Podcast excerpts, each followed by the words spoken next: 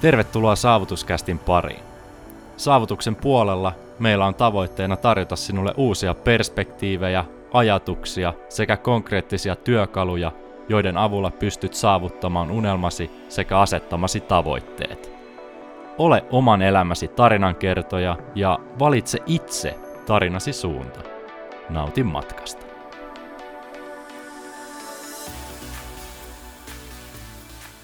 Äärimmäisen loistaa tervehdys. Tänään meillä on haastateltavana Olli Posti, muun muassa tituleerattu sellaisilla nimillä kuin Viidakkomies ja Superfood Pioneeri. Olli Posti on kirjoittanut supersuositun Supermarket Survival-kirjan, sieltähän se tuleekin. Ja tällä hetkellä Olli kiertää muun muassa Suomea luennoimassa ja myös maailmalla. Siellä myös silloin tällä. Yhä enemmän. Siellä silloin tällä Olli tuli just Suomeen muutamia päiviä sitten. Aloitetaan kysymyksellä, miten oot Suomeen kotiutunut ja mitä maailmaasi tällä hetkellä kuuluu? Aa, no katsotaan miten pitkä tai lyhyt vastaus tästä nyt tulee. Aa, tosi kiva olla Suomessa totta kai, tämmönen kliseinen alku tähän. Ja mut käytännössä siis asiat etenee huikeasti, että tuntuu, että nykyään on ympärillä, ihan sama minne menee, niin koko ajan ympärillä semmosia ihan mahtavia ihmisiä, jotka on kehittänyt sitä omaa mindsettiä ja kehittänyt omaa tekemistä niin pitkälle, että tuntuu niin kuin olisi taas viisivuotias ja saisi joka päivä niin kuin leikkiä siellä hiekkalaatikolla ja niin kuin luoda huikeiden tyyppien kanssa niin kuin ihan mielettömiä juttuja. Oli ne sitten hiekkalinneja tai milloin mitäkin. Eli hyvin on ilmeisesti Suomeen kotiutunut taas. Joo, hetkellä. siis täällä mä kuitenkin tunnen eniten kaikkea sitä porukkaa, mitä mä oon etsinyt koko ikäni. Eli tyyppejä, joiden kanssa voi niin kuin luoda mahtavia juttuja. Ja kyllä, kyllä mä nykyään niin pystyn kutsumaan vaikka parista niin ihan huikea tyyppiä paikalle ja pitää bileet tai jotain. Niin se on jotenkin kiva olla semmoisessa ympäristössä, missä vaan törmää kaikki sellaisia. Totta kai. Lähdetään tänään pureutumaan vähän tarkemmin Ollin maailmaa. Mä haluaisin ihan ensimmäisenä kysyä MS-taudista, joka todettiin silloin nuorempana. Pystytkö siitä kertomaan silleen jossain määrin, että miten se vaikutti sun elämään, kun sait sellaisen diagnoosin? Ja... Minkä ikäinen sä olitkaan nyt? Mä oon 25. Joo. Joo, no siis joo, mä olin silloin 29 ja sitten itsekin lähdin vähän maailmalle matkaamaan, koska ää, niin mulle se oli semmonen, että aa okei, okay, että kun siihen asti oli kuitenkin ollut semmonen tavallaan ehkä tavoitteellinen tai ainakin ottanut paljon paineita siitä, että pitäisi niin kuin menestyä elämässä ja päästä siihen tähän tuohon, niin sitten oli silleen, että aa okei, okay, että mulla ei välttämättä ole niin kuin montaa vuotta edes sille semmoista niin kuin tehokasta peliaikaa niin kuin muutenkin kuin pyörätuolissa tai jotain. Niin sitten sitä vaan otti silleen, että jaa, mulla on ton verran rahaa tilillä, no lähdetään tonne. ja sitten lähdetään kuukauden lipulle ja sitten ollaankin neljä kuukautta ja kaikkea ihan... Mutta se oli hirveän sille arvo, arvokasta niin kuin kokee just se, että jos tavallaan päästää irti ja tekee asioita vaan sen takia, että haluu tehdä. Ei pelkästään sen takia, että mut on ohjelmoitu tekemään niin tai mun kuuluu tehdä niin tai mun pitäisi tehdä niin, vaan silleen, että mä haluan tehdä nyt näin. Niin jotenkin huomata, että miten silloin on vaan jotenkin niin paljon sitoutuneempi asioihin ja miten ne menee vaan niin paljon paremmin kuin, että jos koko ajan vähän niin kuin taistelee omaa luontoa vastaan ollakseen hyvä ihminen tai jotain. Kyllä. Mihin sä silloin lähit reissaamaan? Taimahan. Mulla oli, olin tavannut silloin kesällä 2003 jotain tyyppejä Tampereella ihan silleen super randomisti ja sitten ne vaan sanoi, että meillä on mesta siellä. Ja mun mielestä tosi helppo silleen lähteä tra- vaikka travellaamaan tai tolle nuorenakin, jos on siellä ja jotain, niin sitten voi vaan mennä sinne, heittää kamat sinne ja sitten lähteä siitä niinku seikkailemaan. Kyllä, kyllä. Mites tota siellä, tuliko siellä reissun aikana sitten tää sun superkiinnostus ravitsemukseen vai tuliko sen reissun jälkeen vai mistä semmonen niinku Joo, no se on tavallaan, joo, siis se on vähän pitkä tarina, että... Antaa tulla vaan. Mut joo, siis ensin silloin 2003 syksyllä siellä huomasi aika monia asioita, että mulla oli astma vaivannut pienestä asti tai 10-vuotiaasta, niin se ei sit vaivannutkaan siellä. Ja sitten kanssa se, että aina oli tottunut siihen, että ruoan jälkeen on ruokalepo, niin siellä ei ollutkaan, että niin kuin ruoan jälkeen oli enemmän energiaa kuin ennen syömistä, niin ne oli semmosia ton tyyppisiä havaintoja tuli niin kuin tehtyä ja mä en mistään, mitä mä tiesin terveydestä ravinnosta, niin mä en löytänyt niin kuin mitään selityksiä tollasia. Niin se ainakin herätti kysymyksiä, se herätti uteliaisuutta ja sitten mä aloin vaan niin etsiä jossain vaiheessa tietoa ihan, ihan mistä vaan. Ja aika pian mä sain Suomessakin sen astman pidettyä poissa. Sille just niillä asioilla, mitä siinä koko ajan oppi matkan varrella. Ja sitten aloin seuraavaksi niin käymään sen MS-taudin kimppuun ja huomasin, että ei sen kimppuun kannata käydä, mutta aloin vaan niin panostaa hyvinvointiin vielä enemmän ja silleen.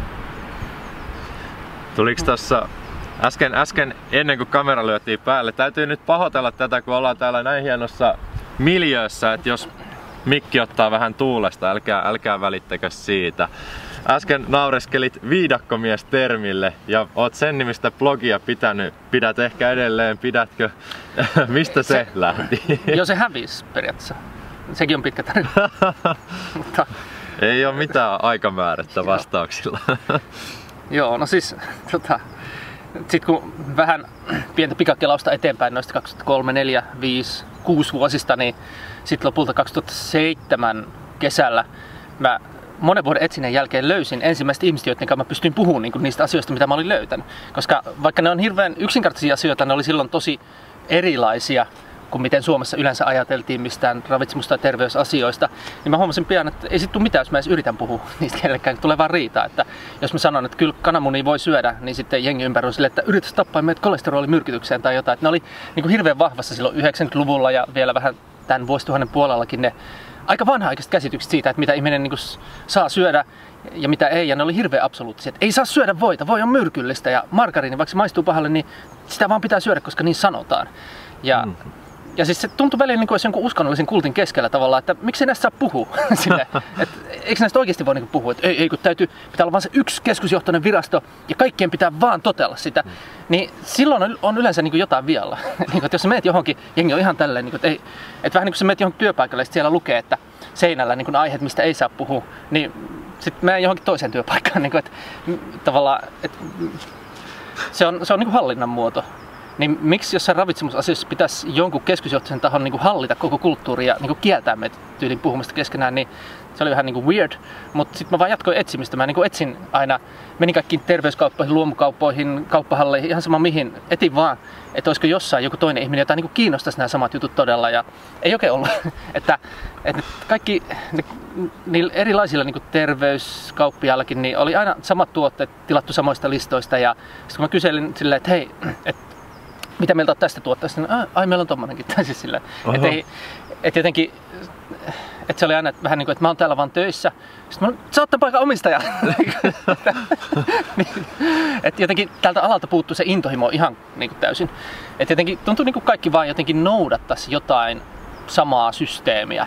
Ja kukaan jotenkin niin itse ei ollut semmoista niin kuin itsestä lähtevää intohimoa tai niin kuin edes omia mielipiteitä hirveästi niin kuin ihmisillä. Ja 2007 kesällä löytyi ensimmäinen semmoinen kauppa äh, Kiskon kylällä, Hesan ja Salon välissä, semmoinen niin ihan sadan, parin sadan hengen kylä tai jotain.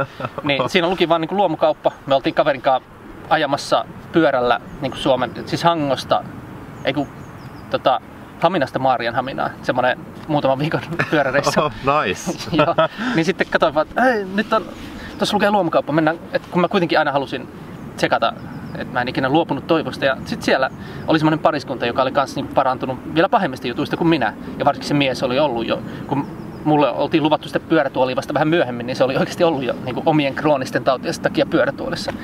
Niin sit, mutta ne oli vaan niin kuin ihan pelkästään luomuruualla ja muutenkin jollain ties millä MSM-jauheella ja jollain tämmöisillä, niin ne oli saanut itsensä niin kuin ihan superhyvän kuntoon. Se mies oli 50 ja näytti niin kuin tosi paljon nuoremmalta ja silleen, sitten mä olin silleen, että wow. Et nyt, sit mä, mä niin kuin, sen reissun jälkeen mä vaan sitten aika pian, niin muut meni takas opiskelemaan, niin mä, niin kuin, mä menin sinne asuun niiden luo silleen, että wow, vihdoin mä löysin niin kuin jonkun. Joo. ja, ja tälleen. Mutta se oli, niin se oli niin kuin, kun se on vähän just silleen, että jos kokee elämässä jotain niin voimakasta, että on saanut jo jonkun niin kuolemantuomiodiagnoosin ja sitten vaikka löytää jotain uusia mahdollisuuksia, että mä sittenkin voin saada vielä tai on saanut niin uuden mahdollisuuden ja näin, niin sen jälkeen ei pysty palaamaan semmoisen vanhaan laatikkoelämään, vaan on silleen, että okei, nyt mä oon niin ihan tosissaan näiden juttujen kanssa. Että ei voi olla silleen, että no okei, paranin ja jatkan normaalia elämää. Ei, ei multa onnistu semmoinen.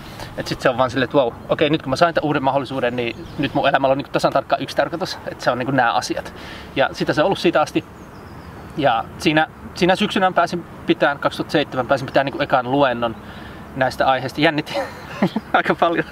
Ja silleen, että mä joku kolme viikkoa ennen sitä mä olin ihan toimintakyvytön. Ja, ja sitten edellisen yhden mä muistan, mä oikeasti luulin, että mä kuolen. Siis se tuntui niin pahalle. Se oli niin, mä oikeasti luulin kuolevani, mutta sitten mä vielä aamulla olin hengissä. En ollut saanut nukuttua yhtä. Ihan zombina tuli sinne paikalle. Mutta sitten jotenkin siitä selvisi. Tuli semmoinen hirveä niin semmoinen hai, että nyt mä haluan vaan tehdä tätä, mä haluan vaan vetää luentoja. Minne pääsisin luennoimaan. Ja seuraavana vuonna sitten pääsin vähän lisää luennoimaan ja pääsin silleen vähän niin kuin kulissien takana. Sitten tuli semmoinen pieni, en nyt sano kulttijuttu, mutta semmoinen, että mä pääsin jakaa, oh, hyviä muurahaisia. pääsin jakaa Isoja. Sitä, joo, vähän sinkkiä ja B12-vitamiinia ja muuta sellaista. Niin tota, pääsin jakamaan sitä mun infoa 2008 niin to, kaikille tämmöisille niin valmentajille, personal trainereille ja puhuu jopa nhl jääkiekkoille, sekin jännitti aika paljon ja kaikkea. Ja sitten kirjoitin ne siihen itse asiassa Nutrix-nimiseen oppaaseen, missä on niin hyvin samat asiat kuin mitä 10, reilu 10 vuotta myöhemmin tässä Susukirjassa. Tämä on niin sen alkuperäisen Nutrix-oppaan laajennettu versio. Ja tota, no se oli aluksi myynnissä aika korkeasenkin hintaa, se Nutrix-opas. Eli just semmoinen, että miten, niin kuin, semmoinen helppo opas niin kuin laadukkaamman, ravitsevamman, luonnonmukaisemman ruoan pariin. Ja sitten jossain vaiheessa, kun ei oikein mistään kaikki ei mennyt ihan niin kuin ajateltiin, niin 2009 vuoden alussa mä laitoin se ilmasjakeluun. Ja sitten monet tämmöiset isot alan, ei silloin ollut vielä silleen blogiskenee paljon, mutta pari mitä oli, Turpaduunarin, tai siis Kristi Sundqvistin blogi ja sitten Noora Singlerin kemikaalikoktaili niin tarttu siihen. Ja sitten yhtäkkiä mä olin niin kuin, mielestäni ihan julkis. Niin kuin, yhtä, siis se oli ihan mieletön tunne, semmoinen, että wow, niin kuin, että nyt pari isoa blogia kirjoittaa niin kuin musta ja mun tämmöistä pikkukirjasesta ja silleen. Ja muistan vielä sen fiiliksen, olin niin ihan sekaisin siitä 2009 tammikuussa, eli vähän yli 10 vuotta sitten. Mm.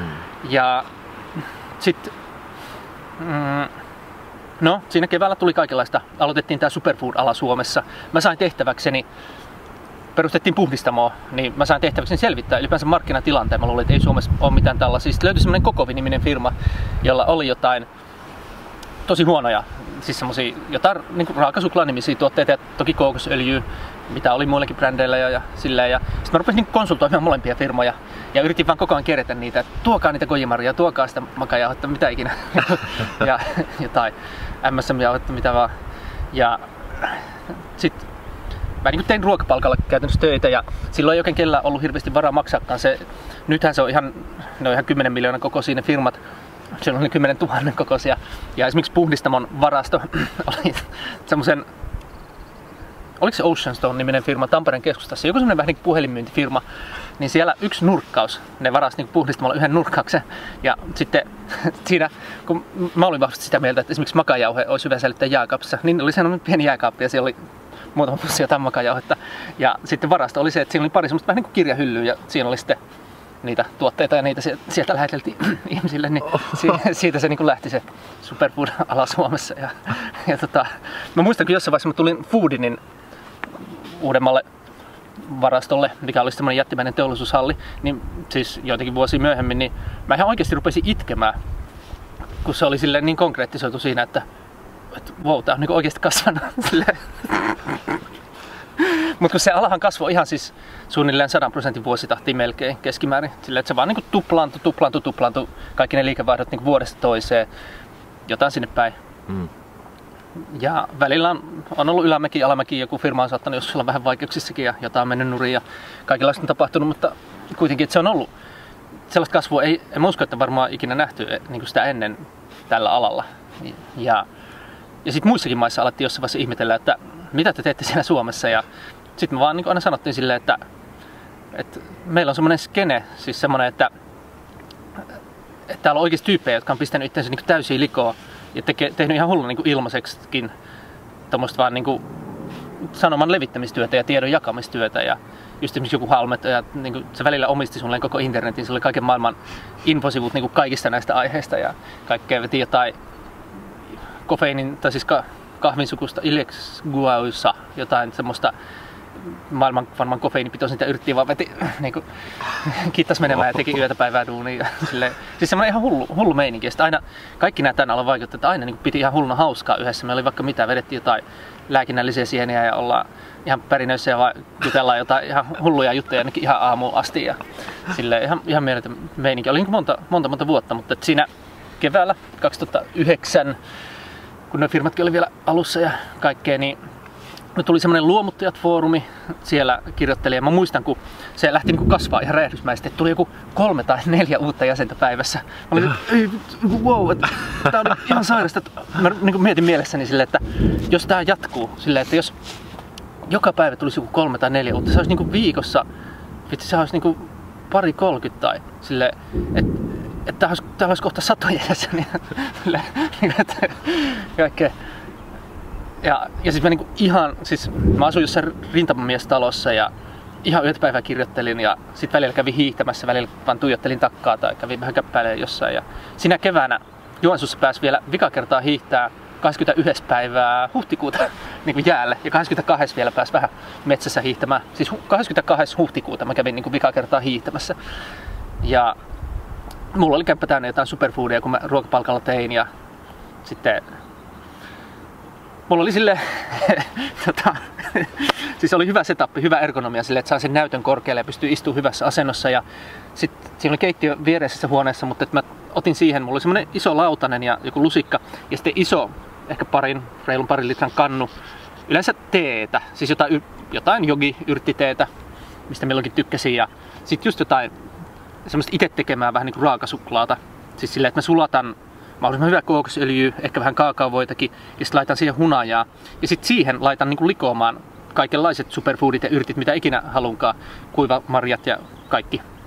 Niin kun meidän ruoansulatuksen pitää liuottaa kaikki niin veteen tai rasvaan tai ehkä alkoholi, niin jotta se voi mennä niin kunnolla suolen läpi ja meidän keho saa sen käyttöön, niin sitten perinteisesti kaikki ruoan laitto on ollut sen saman työn tekemistä jo ennen meidän mahaa, niin toi oli mun semmoinen keino, että mä sain, ilman että mun tarvi kuumentaa mitään, ilman että mun tarvi niinku vahingoittaa mitään ravinteita, niin mä sain niistä maksimit irti, että mä liotin ne siihen, no hunajahan on kuitenkin vähän niin kuin nestettä, ja siinä on lisäksi entsyymejä, mitkä myös auttaa samassa prosessissa, ja sitten on noita erilaisia rasvoja, niin mä sain niinku kaikki mahdolliset ravinteet niinku liukeneen niin hyvin, että se kirjallisesti suli niinku suussa, se mitä mä, se perussafka, mitä mä söin. Mä laitoin sinne myös jotain proteiinipitoisia juttuja, kuorittuja hampunsiemeniä, saattoi laittaa jotain prodejauhottakin ehkä joskus. Niin, niin sitten mä niin elin, elin tommosella. Että mä otin siitä, oli mulla pakkasessa, mä otin siitä jotain palasia, laitoin siihen mun lautaselle ja sitten vaikka kaadoin vielä sitä teetä päälle. Että mä pystyin niin tekemään ihan pärinöissä niin ihan ympäri vuorokauden vaan niin hommia.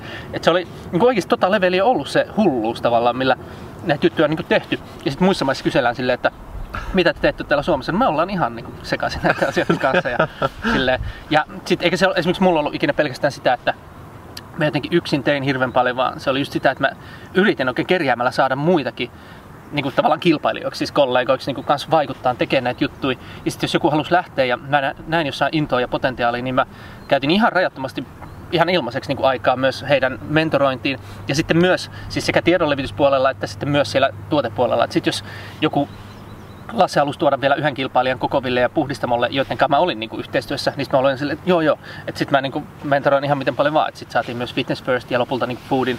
Ja sitten mä aina yritin kaikkeni pitää ne niin, kuin, niin sanotusti oikealla tiellä. Eli silleen, että kun mä sitten aloitin siinä kesällä 2009 heinäkuun eka päivä, aloitin sen viidakkomies-blogin, se oli myös sellainen idea, mikä vaan tuli yhtäkkiä, ah, virkkumies. ja, ja siitä tuli heti iso hitti. Mä kirjoitin vaan siihen, että toimittajat, ottakaa yhteyttä, ja sitten toimittajat otti yhteyttä. Ja sitten mä pääsin kaikkiin medioihin niin kuin siinä lähikuukausina sen syksyn aikana. Olin useammassa telkkariohjelmassa, radiossa, melkein kaikissa isommissa lehissä. Seiska oli varmaan ainoa, missä en ollut. Nyt mä oon ollut Seiskassa. Siellä. nyt siis, mä oon yrittänyt päästä tällä kaikkiin lehtiin tänä vuonna. En ole päässyt mihinkään. Siis, niin kuin, melkein kymmenen tai yli viisi ainakin toimittajaa on jo halunnut tehdä tästä jutun. Ja vielä useimmille niin kuin monet mun kaverit, jotka on itsekin toimittajia tai tuntee paljon toimittajia, ne on ollut sille, että joo, joo, tuolta otetaan yhteyttä tai silleen. Ja sitten mä mitä? Et toimituspäälliköt ei antanut lupaa, koska mä sanon suoraan näitä asioita. Mä sanon just silleen, että ne tuotteet, mitä niissä lehdissä mainostetaan, sun ei kannata syödä niitä. Vaikka olisi kuinka monta karkkimainosta tai limpparimainosta jossain Hesarissa, niin sun ei kannata silti syödä niitä, eikä sun kannata edes luottaa sellaiseen lehteen. Mä sanon nämä asiat ihan suoraan. En mä tässä niitä sano niin silleen hirveän ilkeästi, mutta kuitenkin mä haluan aina olla se ääni, joka pitää oikeasti kuluttajapuolia. Ja oikeasti puhuu sen laadukkaan ruoan ja paremman niin kulttuurin puolesta. Enkä myy itteeni sille kansainväliselle valkosokeriteollisuudelle, niin kuin meidän kaikki melkein tämmöiset viralliset asiantuntijat tekee, koska ne saa sieltä jotain tutkimusrahaa tai ne sponssaa niiden konferensseja tai mitä ikinä. Tai ylipäänsä istuu samoissa saunoissa tai jotain tämmöistä, niin, niin sitten ne ei vaan toimituspäälliköt tai päätoimittajat, ne ei vaan päästä mua mihinkään lehtiin, mutta seiska. Mä olin nyt, nyt mä olin eka kertaa elämässä vihdoin seiskassa, kun mä, se oli mun haave teinistä asti, niin nyt sekin Nyt toteutuu. oot ollut sielläkin. Joo, joo. Mutta siis tosiaan silloin, silloinhan mä pääsin niinku ihan suoraan kaikkiin. Mä vähän opiskelin jotain PR-tekniikoita ja sitten kaikki ne gurut sanoi just sitä, että itse asiassa tämmöisellä niinku kontroversaalilla sanomalla on aika helppo päästä mediaan just tämän takia, koska mediat kuitenkin, sen lisäksi ne haluaa ehkä miellyttää niiden mainostajia ja muita sidosryhmiä, niin yksi tärkeä sidosryhmä niille on kuitenkin myös ne lukijat, totta kai. Niin, et, niin kuin lukijoidenkin takia lehdet haluaa jotain, ne haluaa niin lööppejä, ne haluaa jotain uutta, päräyttävää, erilaista, jotain, mi- millä on niin kuin semmoista tavalla uutisarvoa. Ja musta tehtiin aina semmoisia juttuja, että niissä oli tosi hieno kuva. Yleensä mä olin niissä vaikka ilman paitaa jossain luonnossa joku hassu ilme päällä tai niin kuin, että me tehtiin tosi hassuja kuvia. Mä saatoin roikkua puusta niin kuin pää alaspäin jaloille ja sitten heittää jonkun lautasen tälle, että lautasmalli pois tai mitä, ikinä. Kaikkea semmoista tosi häröilyä, hauskaa ja pistin niin kuin itteni täysin likoon ja sitten niissä aina ää, niissä jutuissa oli se hyvä tarina, mitä niin kuin lehdet haluaa ja niissä oli niin kuin hyvät ohjeet ihmisille, että vaikka joku ei olisi mitään muuta kuin lukenut sen jutun, niin siinä oli joku hyvä, että aloita tästä, tee tämmöinen helppo vihersmoothie tai jotain. Ja, ää, mutta et, sitten mihin mä käytin sitä, siis mä ohjasin sieltä kanssa, tai sitä kautta mä sain myös paljon lukijoita mun blogiin silloin 2009 jo, sinne viidakkomies.com blogiin ja mihin mä käytin sitä, käytin, käytin sitä siihen tavallaan sitä mun viestinnällistä valta-asemaa, että mä niin kuin, toisaalta kannustin näitä puhdistamoa kokovia ja Fitness Firstia kautta myöhemmin Foodin, niin, niin kannustin niitä just siihen, että jos te tuotte oikeasti hyviä tuotteita, niin mä mainostan niitä ihan vaikka ilmaiseksi. Ja sitten jos te niin kuin rupeatte myymään superfoodina jotain sellaista, mikä on kaikkea muuta, mikä on tietenkin houkutus. Että olisi se kivempi jostain halvemmista raaka-aineista saada joku premium-hinta tavallaan. Mm, mm. Jos kerran tavallaan on jo tehty sitä semmoista luottamuksen luomistyötä siihen yleisöön, että on niin kuin sanottu, kaikki tämmöiset vaikuttajat on laittanut niin kuin omaa mainettaan peliin ja aikansa ja panostaan siihen, että saadaan niin kuin ihmiset uskomaan, että tämä on hyvä juttu, vaikka joku superfood. Ja sitten myös on niin myyty hyviä tuotteita, niin sitten olisi se kiva silleen, että no okei, no nyt rahastetaan toi ton sanan hyvä maine pois myymällä niin skeidaa sillä nimellä ja näin. Niin sitä jos ne teki sitä, niin vaikka, ne olisi, vaikka mä olisin saanut kuinka paljon niitä ruokapalkkaa tai tälle, niin mä sitten sanoin noitakin asioita ihan suoraan. Ja sehän on semmoista, mitä Suomessa ei ole varmaan ikinä tehty. Et eihän tämä ei ole niin suorapuheisuuden kulttuuri, tämä on vähän niin kuin Japani tai sillä, että, että täällä ei, ei täällä vaan tehdä noin. Ja mä loin siinä itselleni semmoisen tosi huonon maineen niin kuin tavallaan bisneksen parissa.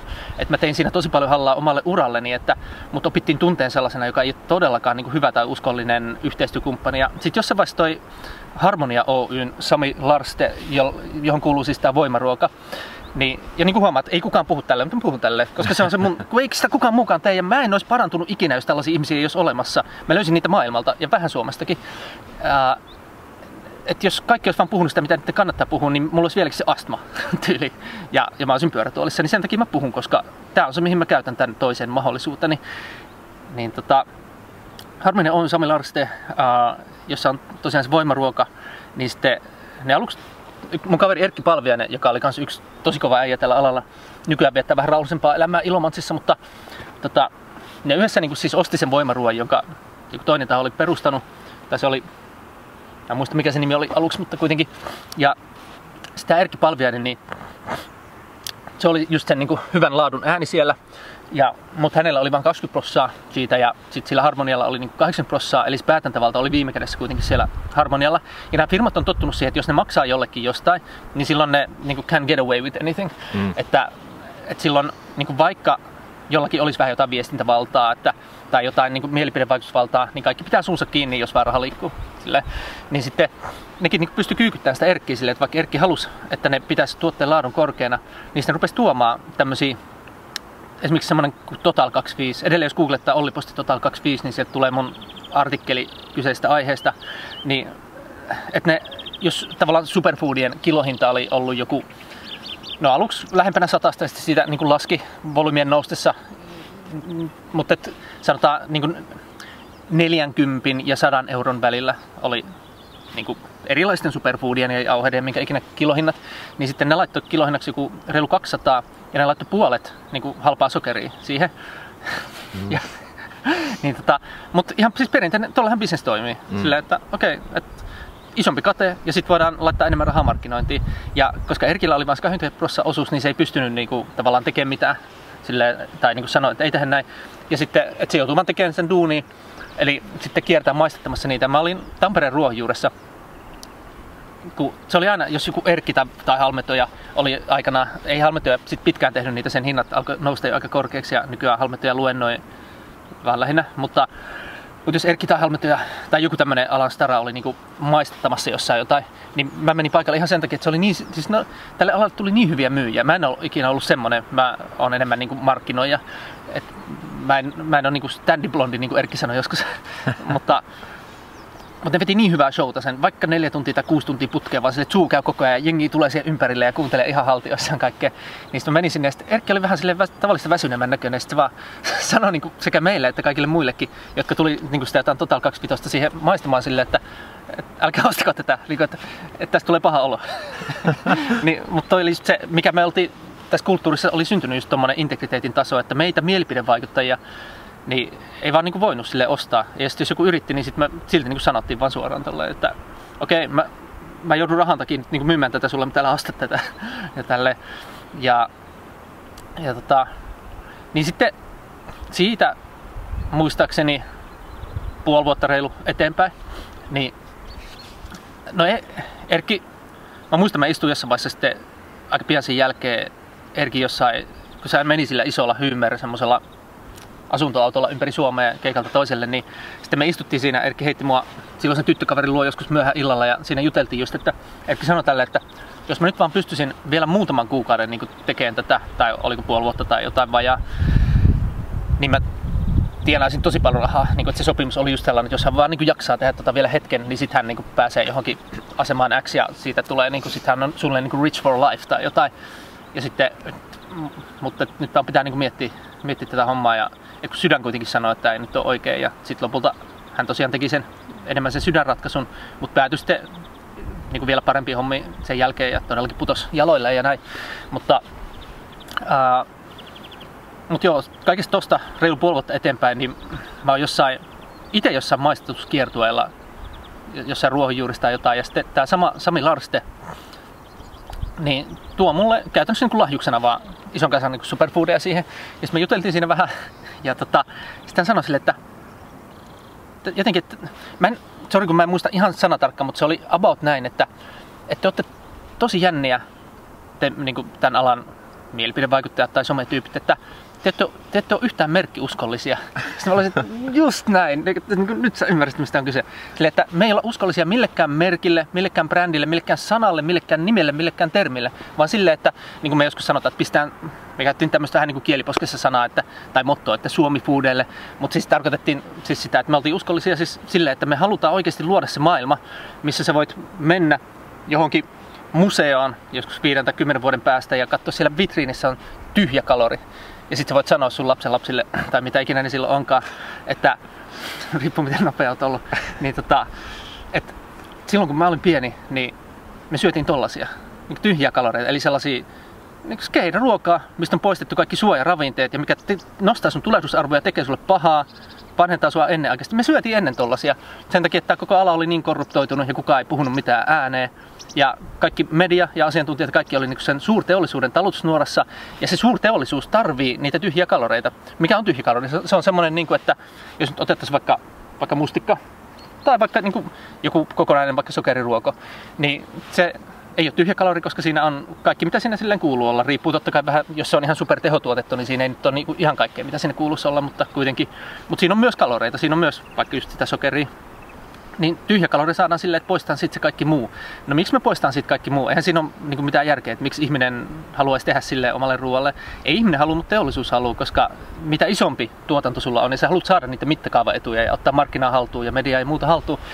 Niin sä tarvit niille isoille koneille. Siis se on vähän sama juttu kuin, että jos ajatellaan, että on paperitehdas siellä, niin isot koneet pyörii, niin jos yhtäkkiä se raaka-aine, mitä sinne tulee, olisikin hirveän epätasalaatusta, niin sitten ne ei välttämättä pyöriskään ihan samalla tavalla ne rullat siellä.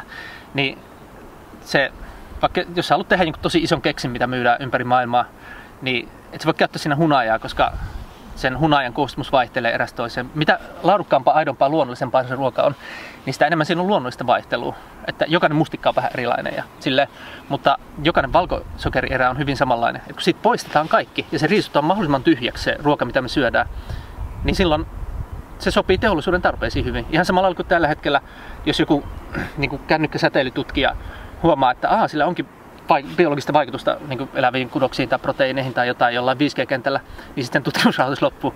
Niin, niin vähän sama juttu tuossa, että, että tota, jos sä oot töissä teollisuudessa tai missä tahansa sidosryhmässä, mikä jollain tavalla haluaisi olla hyvissä väleissä sen teollisuuden kanssa, niin sit susta vaan tulee semmoinen tyhjän kaloreiden puolesta puhuja tosi helposti. Ja sit me ollaan luotu siihen tämmönen, ei, ei sorry, mä sanoin väärin, ei me olla luotu, vaan siis on tämmönen ainakin jo satoja miljoonia ihmisiä kattava kansainvälinen niin kuin vastarintaliike siihen, aidon ruoan liike, tai niin kuin käytetään sanaa lohaskuluttajat, eli Lifestyle of Health and Sustainability. Et jos Wikipediastakin katsoo, niin noita lohaskuluttajia on jo niin kuin satoja miljoonia, on jo valtavasti syntynyt semmoista niin kuin uudenlaista mediaa, mitä tämä nykyteknologia mahdollistaa, eli just sellaista, missä ei ole niin valtavia henkilökunta- ja toimistovuokrakustannuksia, että niin kuin esimerkiksi sun media on just sellainen, että mä voin puhua tässä ihan mitä vaan, ja säkin voit kysyä ihan mitä vaan. Ja kummallakaan meistä, kumpikaan meistä ei ole silleen niin rahariippuvainen, että meidän olisi nyt pakko niin ottaa tähän joku semmoinen vaikka Nestle tai Unilever tai Coca-Cola tai Valio tai joku tämmöinen tosi iso sponsori, joka maksaisi meille niin 10 tonnin per jakso, jotta me voidaan tehdä tätä, mm. niin me voidaan niin rakentaa tätä ihan eri tavalla. Että me voidaan rakentaa hyvää suhdetta meidän yleisöön, mitä esimerkiksi sillä isolla medialla ei enää hirveästi sille ole. Että nytkin esimerkiksi tämä Nutrix-kurssi, niin me niin kuin ekalla viikolla tota, se, se liikkuu, ekan viikon aikana se liikkuu yli 20 tonnilla. Ja, mutta et jos me ei oltaisi markkinoitu sitä ollenkaan meidän omalle yleisölle, joihin me ollaan luotu jo tosi pitkään sitä hyvää luottamusta. Mutta vaikka Hesari olisi tehnyt sitä ison jutun, niin mä oon ihan varma, että se ei olisi myynyt niin paljon. Mm. Tai just, että Hesari yritti niin kuin ihan täysillä pisti kaiken peliä yle myös, että ne saisi niin kuin, tuhottua sen Antti Heikkilän kirjan myynnin ja maineen ja silleen, että ne pisti kyllä tosi paljon peliin että, niin kuin viime syksynä. Ja ottamatta kantaa, että onko Antti nyt kaikessa oikeassa, ei varmasti enkä minäkään sille, mm. mutta, mutta kuitenkin, että, että se oli hauska nähdä, että valtakunnan niin isoimmat mediat, kaikki, kaikki ne asiantuntijoiden ja muinen pistää niin kaiken peliin, että ne sais sen kirjan niin vedettyä vessasta alas ja näin, niin sitten siitä vaan tuli joku ihan älytön myyntihitti, koska Antti taas itse omassa mediassa sille, että eihän Antilla, jos Hesarilla on vaikka sanotaan vaikka 400 000 Facebook-seuraajaa ja sitten Antilla on vaikka 30 000, niin kuin alle kymmenesosa siitä. Mutta sitten Hesarin postauksella on 1 tai 2 tai 3 tykkää ja joskus kun lähtee käsistä, niin voi olla 100. Ja Antti jokaisella postauksella on niin kuin 500 tai 1000 tai 2000 tykkää tai jotain. Ja esimerkiksi Antti Heikkilä laittoi jossain vaiheessa tästä mun kirjasta kanssa semmoisen postauksen, että Antti oli kanssa mukana siellä mun kirjan julkkareissa, mitkä oli ihan, legendaariset. Ja tota, uh, niin, joo, Anttikin oli siellä ja sitten laittoi varmaan seuraavan päivänä tai jotain, niin laittoi siihen omaan Facebookinsa vaan silleen, että oli hyvä meininki ja on hyvä kirja ja tälle. Niin tää niin siitä joku tunnin, tai mä pääsin näkemään vasta kah- kaksi tuntia sen postauksen jälkeen, niin mä en tiedä miten nopeasti se oli noussut, mutta niin kuin se kak- kaksi tuntia ainakin sen jälkeen, niin tää oli niin kuin lista ykkönen. Kyllä. Et ei, mieti, jos joku Hesari olisi laittanut silleen, että hei, tää on hyvä kirja, niin olisiko tapahtunut mitään? Voi olla, että se olisi noussut jonkun yhden sijaan tai kaksi. Eli just, että tässä ajassa se vaan menee tolleen, että valta, niin kuluttajasta alkaa tulla kuningas ja siitä niin tämän, vaikka tämän median seuraajasta tai minkä tahansa median seuraajasta alkaa tulla kuningas, koska niitä vaihtoehtoja on enemmän. Et ennenhän brändiuskollisuus perustui siihen, että joko ei ollut niin muita vaihtoehtoja tai sitten oli tosi vaikea saada tietoa niistä. Ja sitten tänä päivänä kuluttajasta tulee vaan enemmän ja enemmän kuningas, koska se neuvotteluasema siirtyy sille, jolla on niin enemmän vaihtoehtoja helpommin saatavilla ja tälleen. Niin me ei olla niin kuin aino, tai sä et ole ainoa tubettaja ja silleen, niin sitten sun pitää olla vaan tosi nöyrä, sun pitää olla tosi kiva sun seuraille. Jos sä nyt alkaisit niin kuin myydä niitä jollekin monikansallisille jäteille silleen, että, että fuck you, että tota, tuhotaan vähän teidän terveyttä ja ei välitä teistä ja puhutaan ihan ristiin ja puhutaan mitä vaan ja niin kuin ajatellaan, ajatellaan vaan niiden jotenkin, niin pidetään vain niin suurteollisuuden puolia teistä viisi ja näin, niin en, en mä ennustaisi kovin hyvää tulevaisuutta sellaiselle, enkä mä myöskään ennusta tällaiselle lehdille kovin hyvää tulevaisuutta, että että ne niin väittää olevansa neutraaleja ja sitten on kaikkea muuta. Ihan samalla kuin marketit väittää olevansa neutraaleja. Että muokaan ei ole aina päästetty, mä oon saanut niin potkuja noista marketeista, että älä tule tänne kuvaamaan ja kaikkea tämmöistä. Ja sitten mä vähän kyselen, että minkä takia, niin ne on ollut just silleen, että kun me ei haluta niin ottaa kantaa, että, että me ei, että me halutaan niin asiakkaan päättää, mitä ne haluaa itse ostaa. No miksi te sitten laitatte ne karkit parhaalle paikalle? Sille, että kaikki mitä sä teet, niin sä, et ikinä, sä et voi ikinä olla neutraali. Se, että sä nyt niin kuin, otat mut tähän vaikka puhumaan, niin se sä et ole neutraali. Niin kuin, sä, sä oot antanut mulle niin kuin, tavallaan tämmöisen etuoikeuden tulla tähän puhumaan. Tai sille, että mitä ikinä sä teet, niin silloin sä otat kantaa sen puolesta, mitä sä niin kuin, teet. Että ei voi sanoa silleen, että mä oon vaan passiivinen ja neutraali, koska nyt, jos mä oon vaikka media, niin no, mutta mä sanon silti jotain. niin että mitä mä sanon. Mm. Että et toi on ihan niin, kuin niin tuubaa. Siis miten joku voi sanoa tolle, että me ollaan vaan neut- neutraaleja silleen, että no joo, silleen, että kuitenkin se joka artikkelissa sanot jotain. Niin, ja sitten niin kuin teet ne valinnat, että mitä sä sanot ja näin. Niin tota, ää, siis jotenkin se on vaan, nyt viimeisen vuoden aikana sen on vaan niin huomannut uudestaan ja uudestaan, että niin kuin iso media ei oikein pysty enää luomaan ilmiöitä, koska jengi niin kuin lukee niitä sen takia, että niillä on se vanha tapa, tai niitä nykyään esimerkiksi Cesari markkinoidaan, myydään tosi aggressiivisesti ja sille, mutta sitten kun ne sanoo yhtenä päivänä tätä ja toisena toista ja silleen, että se, mulla ei, mulla ei tuu semmoista tunnetta mistä isoista vanhoista medioista, että se olisi, niin kuin, että jos sä olisit nyt vaan silleen, että sä olisit että mä oon vaan neutraalia silleen, että mä en ota kantaa mihinkään, mutta oikeasti otat, niin sä olisit vähän niin kuin joku robotti. Niin, mutta sit, nyt kun sä oot niin kuin oikea ihminen, niin mä pystyn asioimaan sun kanssa. Ja mä voin oikeasti niin kuin kiinnostua niin kuin sun ajatuksista ja mielipiteistä ja niiden perusteluista ja muuta, kun sä et niin kuin esit, esitä olevas joku neutraali robotti, mitä sä et kuitenkaan oikeasti oo. Ja niin, niin sitten jotenkin, että tuntuu, että ne isot mediat, niin kyllä ne pystyy sille vähän hitaammalle kansanosalle edelleen niin kuin markkinoimaan jotain pingviinituuttia ja sitten jengi menee ehkä osittain ja ostaa ja sille, mutta ei siellä enää niinku luoda tavallaan uusia ilmiöitä. Et ne uudet ilmiöt syntyy sen niinku älykkäämmän ja aktiivisemman ja innokkaamman ja motivoituneemman kansanosan niinku tekemänä. Et esimerkiksi, jos mun pitäisi nyt valita, että mun jollain medialla, blogilla, ihan sama millä Tube-kanavalla, niin olisi kymmenen niin kuin ihan super just aktiivista ja älykästä ja intohimoista ja motivoitunutta mielipidevaikuttaja seuraajaa, eikä ketään muuta. Se olisi vaikka suljettu media, siellä on vaan ne kymmenen. Tai sitten mulla olisi niin kuin miljoona Suomen jotenkin passiivisinta ja hitainta ja masentuneita ja jotain niin kuin helposti vedätettävintä ja vähiten niin kuin itse ajattelevaa. Niin tot, on ihan selvää, että kun mä ottaisin, niin kuin, että mä, en mä niille miljoonalla silleen tekisi mitään verrattuna siihen, että kun nykyään vaikuttaminen se ei mene silleen keskusjohtoisesti, vaan se menee niin kuin verkoston kautta. Ja siinä verkostossa joidenkin mielipide painaa enemmän kuin toisten. Että niiden siinä valtaa ei saada niinkään sillä, että minä olen tämmöisessä asemassa, vaan saadaan niin kuin joka kerta, kun onnistuu antamaan jotain arvokasta niin kuin toisille. Ei, ei semmoista arvokasta, että nyt niin kuin sä lyöt napanuoras kiinni muhun ja oot vaikka riippuvainen jostain niin kuin mun sanomisista. Niin kuin perinteisesti kirjaa vähän kirjoittaa, tai perinteisesti asiantuntijoissa ollut sellaista, että minä olen viisas sinä, että minä käytän niin vaikeita sanoja, että sinä tunnet itsesi tyhmäksi ja tarvitset minua entistä enemmän. Niin sitten kun tekeekin päinvastoin just silleen, että herättää niissä ihmisissä itsessään sitä niin kuin omaa viisautta, omaa aktiivisuutta, omaa, omaa innokkuutta ja silleen, että esimerkiksi mun asiantuntijana nykyään, niin mun ei tarvitse yhtään tietää, mitä siitä seuraa. Mä haluan vaan tukea sitä kaikkea. Ja sit mitä useamman elämään ja vaikuttamiseen mä oon voinut vaikuttaa positiivisesti, vahvistavasti, innostavasti, motivoivasti, kasvattavasti ja näin, niin sitä paremmassa asemassa mä oon, vaikkei mulla virallisesti olisi niinku mitään, mitään asemaa tai edes mitään titteliä tai, tai mitään semmoista niinku sen kummallisempaa niin kuin lupaa johtaa ihmisiä, kun se perustuukin vapaaehtoisuuteen. Samalla lailla kaikki mun suhteet nykyään perustuu. Mulla ei niin kuin yhtään, onko mulla yhtään niin kuin työsopimusta tai mitään, mutta silti niin kuin jengi ihan hulluna jeesii mua. Just ihan vaan sen takia, että ne suhteet on niin kuin win-win henkisiä. Ja me niin kuin aidosti puhutaan asioista ja me saadaan siitä paljon ja se on molemmille vaan niin kuin ihan unelmaa tehdä juttuja yhdessä. Niin kun keksitään joku idea, niin se on ihan parasta, että jee, joo, todellakin tehdään. Ja tälle, sitä ei tarvitse niin pakottaa millään tavalla tai edes formalisoida sen kummemmin. Että sit aina, aina ne sopimukset, jos niitä kirjoitetaan, niin sitten joskus vuoden päästä, ai niin joo, meillä ei ole vieläkään mitään sopimusta tai jotain, mutta ollaan kuitenkin tehty ihan hulluna kaikki siistejä juttuja. Mutta tosiaan tässä vaan eletään tämmöisessä ihan mielettömässä murroksessa ja kysyt siitä tosiaan viidakkomies-blogista ja silleen, niin Nyt päästään siihen. Päästään siihen. Niin, tota, joo, siis, niin, heinäkuussa 2009, joo, ja siitä sitten just, siis aika pian mulla oli se niin kuin 700 uniikkiä päivittäistä lukijaa, mikä oli silloin paljon. Sille, eihän se, nykyään sä saat yhdelle Facebook-postaukselle paljon enemmän, tai jollekin, missä mm. mediassa sä ootkaan. Sä teet pikku muutama sekunnin pätkän johonkin Instagramiin, niin sä saat heti niin paljon enemmän. Mutta kuitenkin, ja siinä tosiaan pääsi käyttämään sitä omaa niin kuin mielipidevaltaa ja harjoittelee näitä nykyajan asioita jo vähän niin kuin 10 vuotta etuajassa. Ja mä olin, joku sanoi, että mä olin Suomen e- eka tubettaja. En tiedä olinko eka, mutta siis se oli videoblogi. Okay. Eli joka päivä mä tein nimenomaan YouTube-videon ja laitoin sen sit siihen viidakkomies.com blogiin, tein siitä niin Oh, oman wow. postauksensa. Ja se, ei mulla ollut mitään kameraa, mutta mulla oli semmoinen joku ensimmäinen Applen tota, läppäri, missä oli se iSight, niin kuin ensimmäinen iSight-kamera.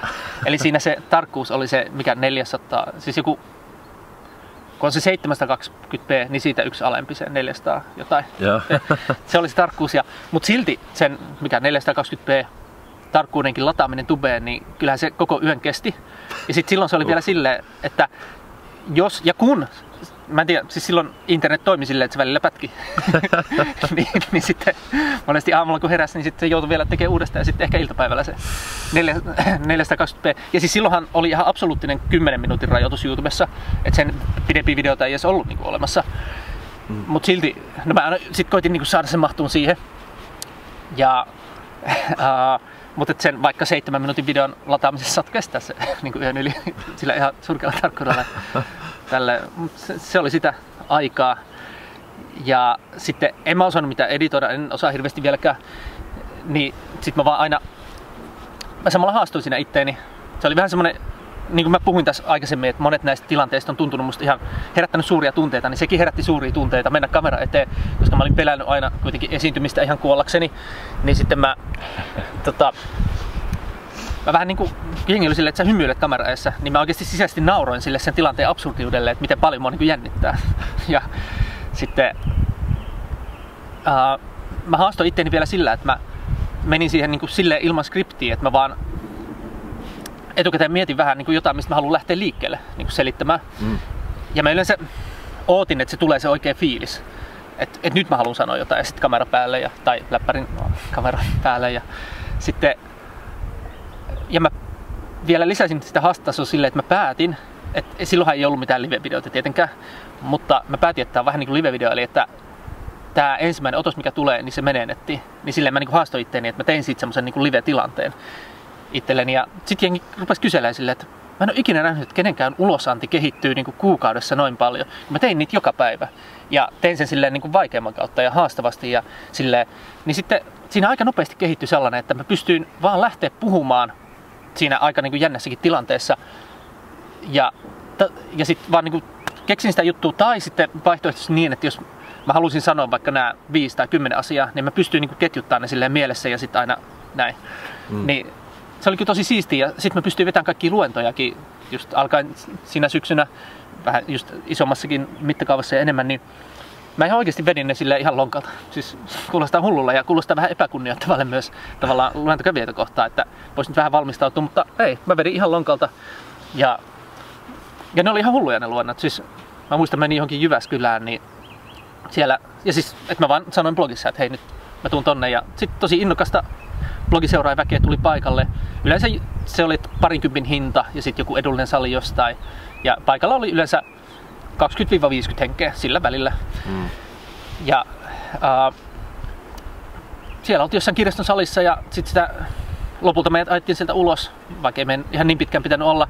Ja sitten jengi jää vielä sinne ulos pakkaseen, vaan niin kaikkia paleille ja kaikki vaan vieläkin haluaa niin vaan jutella keskenään. Ja sille, sitten seuraavan kerran kun tuu Jyväskylään, niin ne tyypit on alkanut pitää yhteyttä ja niin vaihto, vaihto heti yhteistietoja ja alkanut perustaa jotain tämän henkisiä bisneksiä sinne ja kaikkea ihan crazy. Ja meikä aina otetaan ihan niin vippivieraana vastaan. Ja, sille, ja se, se, oli kyllä hullu, hullu setti ja nyt mä haluan periaatteessa tavallaan vähän tehdä sitä samaa siis silleen, että mä haluan tai nyt mulla on mahdollisuus tarttua tämmöisiin tilanteisiin, tilaisuuksiin, niin aina sitten jos on mahdollisuus tulla johonkin tälleen puhumaan tai yleisö eteen, niin sitten vaan tehdä sitä paljon ja tottua siihen. Ja se on mulla aina aluksi vähän semmoista, että niin kuin tänä vuonnakin, kun viime vuosi oli just sitä, että vaan viimeisteltiin sitä kirjaa ja piti vaan niin oppia sanoa ei kaikelle kivalle, oppia sanoa ei elämälle ja vaan niin istuu ja sille.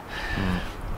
Niin sitten tammikuusta alkaen on sitten ollut kaikenlaisia vaikka podcasteja tai jotain, missä on vierailuja ja sitten enemmän myös yleisöessä, varmaan enemmän kuin koskaan ollut luentopyyntöjä. Ja aluksi se on, varsinkin ne luennot, niin varsinkin kun oli tosi jossain vaiheessa vähän väsynyt, kun oli sitten edelleen sitä koneelaistumista myös paljon, niin ne oli vaan sellaista, niin kuin, että koitti selviytyä niistä jotenkin. Mutta sitten mitä enemmän sitä tekee, niin sitä enemmän, se on vähän niin kuin mikä tahansa taito, vaikka pyörällä ajoi tai pianon soitto, että sitten kun ne perusasiat alkaa sujuu, niin voi vähän fiilistelläkin. Mm. Että ei tarvitse koko ajan vaan keskittyä siihen, että ei nyt hirveästi tekisi niitä ihan perusvirheitä. Niin sitten huomannut, että kerta kerralta, esimerkiksi eilen olin Porin suomalaisessa kirjakaupassa puhumassa ja tai mä en edes tiennyt, mun piti puhua siellä, mutta sitten yhtäkkiä vaan mulle lyötiin mikki käteen ja sitten, sitten kysyin, että ensimmäinen mitä mä sanoin mikki oli, että niin kauan mun pitäisi puhua tässä ja sitten, sitten mä olin, että okei, okay, no ruvetaan puhua. Ja sitten se toisessa päivänä olin pitää aika isoakin luentoa, varmaan olisiko ehkä sadalle tai vähän ylikin hengelle jossain mestassa siellä Porissa.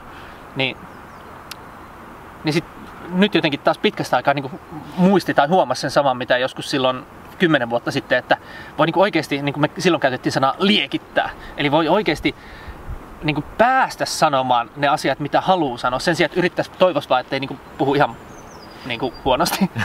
niin, että voi että se on vaan niin siistiä, että saa vielä isommalla energialla, niin vielä isommassa tilanteessa, vielä isommalle yleisölle sanoa niitä hullunkovia juttuja niin isolla tunteella. Vähän niin kuin, että jos me laulaa vaikka karaoke tai jotain, niin se menee sitä paremmin, mitä enemmän mä laitan siihen ja saan niin kuin aitoa tunnetta. Ei sit tule mitään, jos yrittää silleen, vaan laulaa hirveän kovaa ja sitten se on ihan semmoista sekavaa.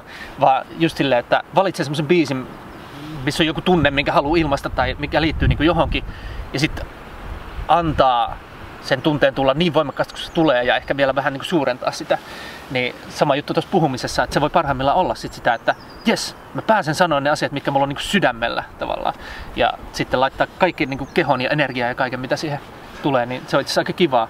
Tässä on hyvä esimerkki. Mä keskeytän nyt hetkeksi, no. kun mulla olisi hirveästi kysymyksiä tossa, mitä mä Ollilta haluaisin kysyä, mutta kun Olli on tässä itse flowlla mennyt melkein jokaisen niihin kysymykseen, ei ihan kaikkiin, mutta melkein kaikkiin niin kuin ihan oma-aloitteisesti, niin ei mun ole tarvinnut heittää tähän yhtään mitään.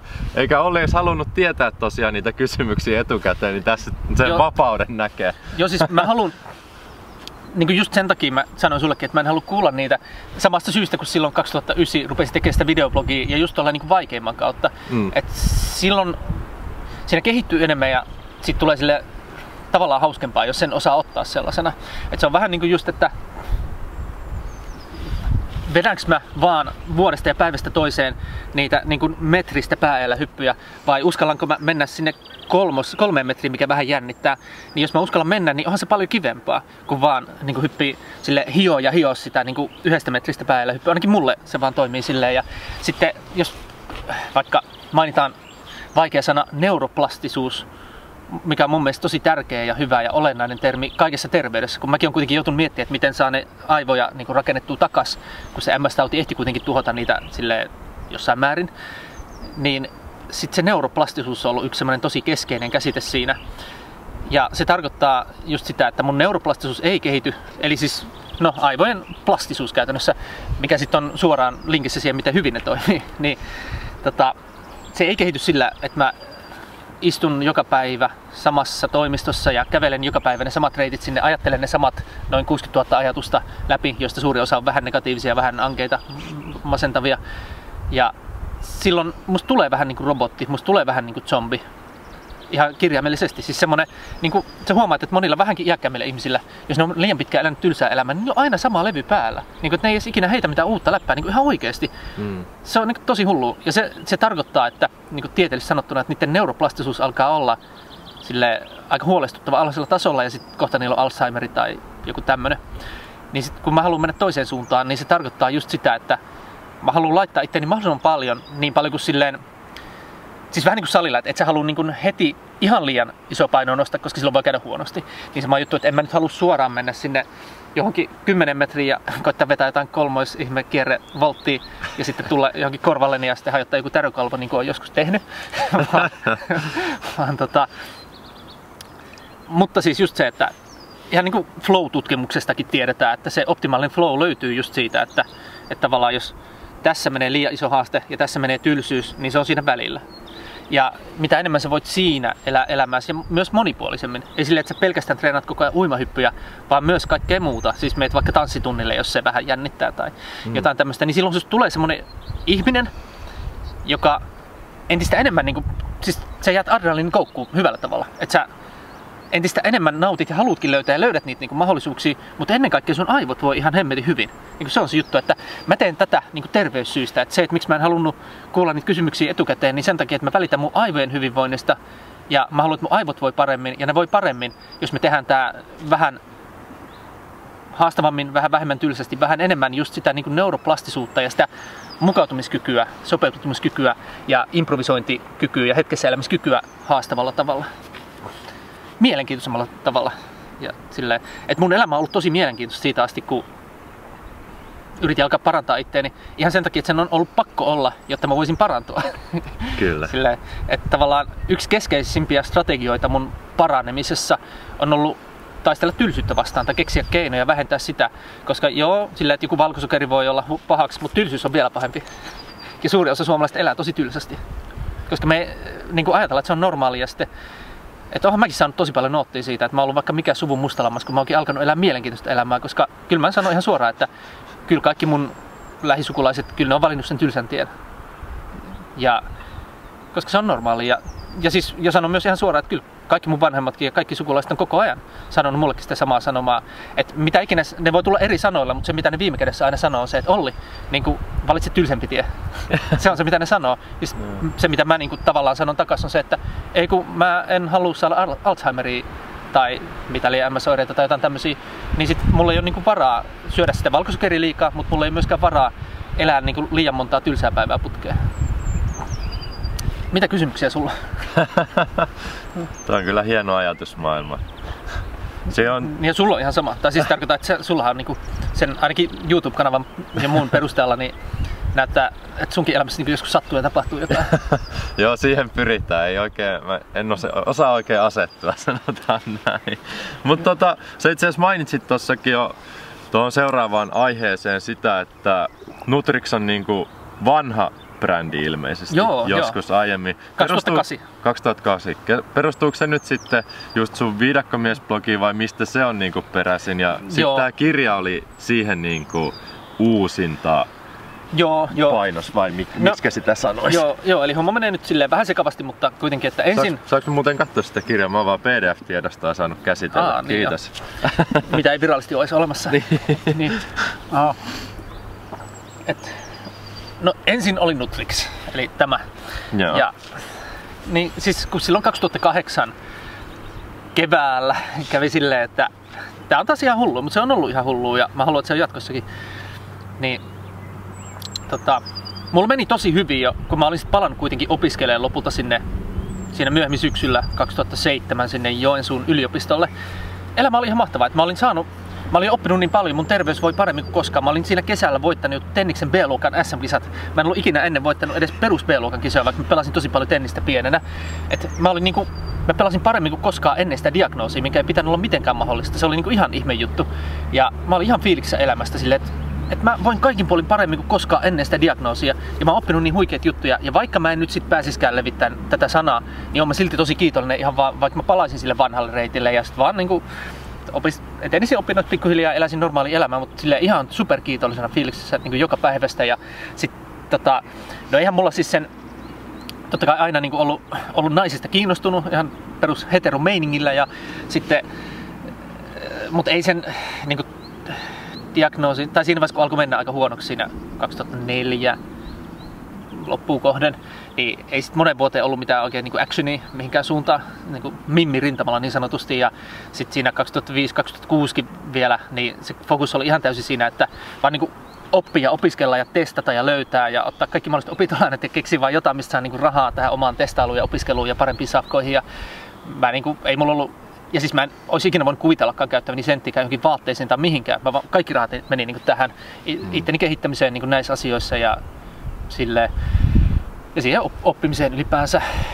Niin, ja sitten mä olin tosi paljon yksin, mutta onneksi pikkuvelillä oli jotain, niin kuin, pikkuvelikin tuli Joensuuhun ja sit se on aina ollut meistä sosiaalisempi ja sitten mä sain sen kaverit kai hengata viikonloppuna, kun ne oli ryyppäämässä tai jotain ja silloin vielä, ainakin silloin keväällä vielä niin baareissa tai missä ikinä, niin tai ei ollut vielä sitä lakia, niin niissä kaikki poltti röökiä, niin en mä sinne lähtenyt mukaan. Mutta mä kuitenkin silleen, että kyllä mä sain siitä vähän seuraa ja vähän nauruukin niin viikkoa ja jotain. Mutta siis pääasiassa mä olin niin ihan tosi yksin ja jossain ihme äidin ostamisen verkkarissa tai jotain. Ja...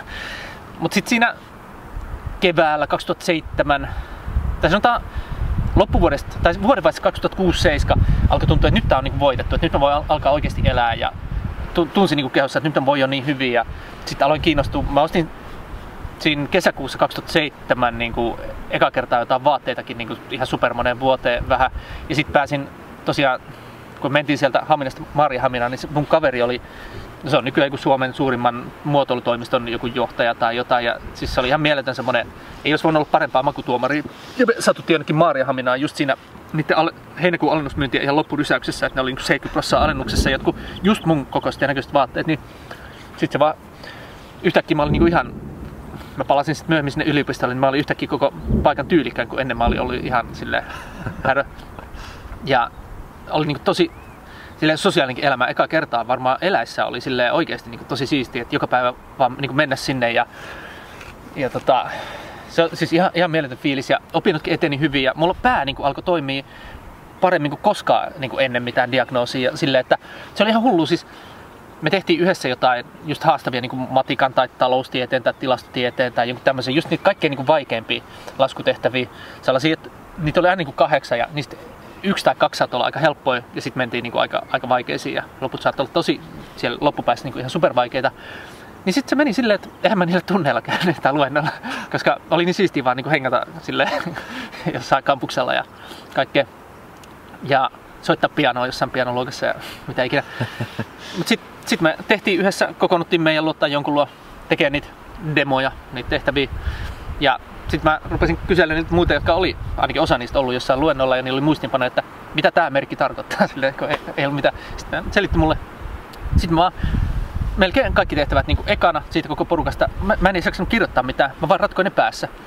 Ja sitten kun ne, ja sitten mä sanalin sen kaavan, ja sitten muut niin kuin kirjoittaa se kaavaa, ja sitten ne näpyttelee sitä kaavaa siihen, että saadaan oikeat vastaus siihen, mitä ne oli ne vanhaaksi ne jotkut laskurit. tai en mä tiedä, onko niitä, oh, kai niitä on edelleen. niin, tota, niin siinä kun ne näppäilee sitä, niin mä oon jo päässä laskenut myös sen niin kuin vastauksen sille, että se oli ihan crazy, niin kuin miten, miten homma pelasi ja koko elämä ja sille, että ei ollut kyllä mitään tarvetta enää sille lähteä sitten mihinkään, vaikka koko ajan toisaalta kasvu myös se fiilis, että olisin siisti päästä kertoa muille tästä. Kyllä. Ja sitten taas elämä puuttu peli ihmeellisellä tavalla, että siinä ää, pääsiäisenä varmaankin joku 22. päivä ehkä maaliskuuta 2008 sitten keväällä, niin olin käymässä, kun silloin joku varmaan pääsiäislomaa tai jotain, niin käymässä Parkanossa, missä mun kanssa niin esimerkiksi velipuoli asu. Ja me lähdettiin siitä Matti ja Sofian kanssa jonnekin. Lähdettiin niin ajaa viettää jotain pääsiäistä, mutta sitten me käytiin vielä sen velipuolen kautta. Ja sitten mun piti viedä siihen joku niin kuin siitä autosta ja mä lähdin viemään. Sitten mä tulin siihen takaisin autolle, että mulla on semmoinen tunne, että mun tarvii jäädä tänne. Ja sitten se Matti, se vaan jotenkin, se vaan tiesi niin kuin, mitä mä tarkoitan, vaikka mä itsekään tiedä, mitä mä tarkoitan. Ja sitten mä jäin siihen ja sitten mä jäin siihen kaksi kuukaudeksi. Aha.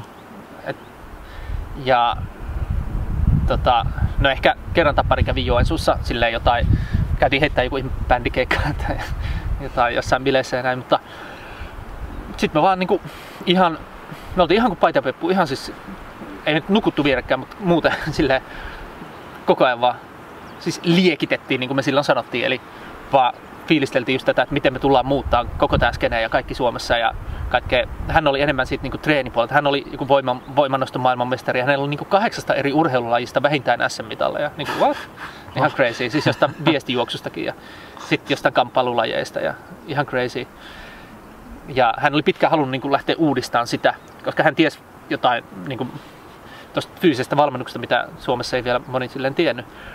Nykyään hän valmentaa jotain jääkiekkojoukkueita ja semmoista niin kuin siellä fyysisellä puolella ja näin, mutta ja sitten mulla oli se sama fiilis näistä ravitsemusjutuista ja päätettiin löydä hynttyitä yhteen ja näin. Ja sitten tosiaan se porukka alkoi kasvaa siinä ympärillä ja sillä kaverilla oli niin iso maine, totta kai kaikissa näissä urheilupiireissä, että se sai helposti niin porukkaa messiin. Sitten aina sanoi silleen, että mulla oli lempinimi Wizard. Mä olin niin se velho, joka tietää jostain noista ravintoasioista. Ja sitten esitteli mua sille jengille, että tämä on tosi härö jätkä, mutta sitä kannattaa silti kuunnella. Ja sitten jengi kuunteli.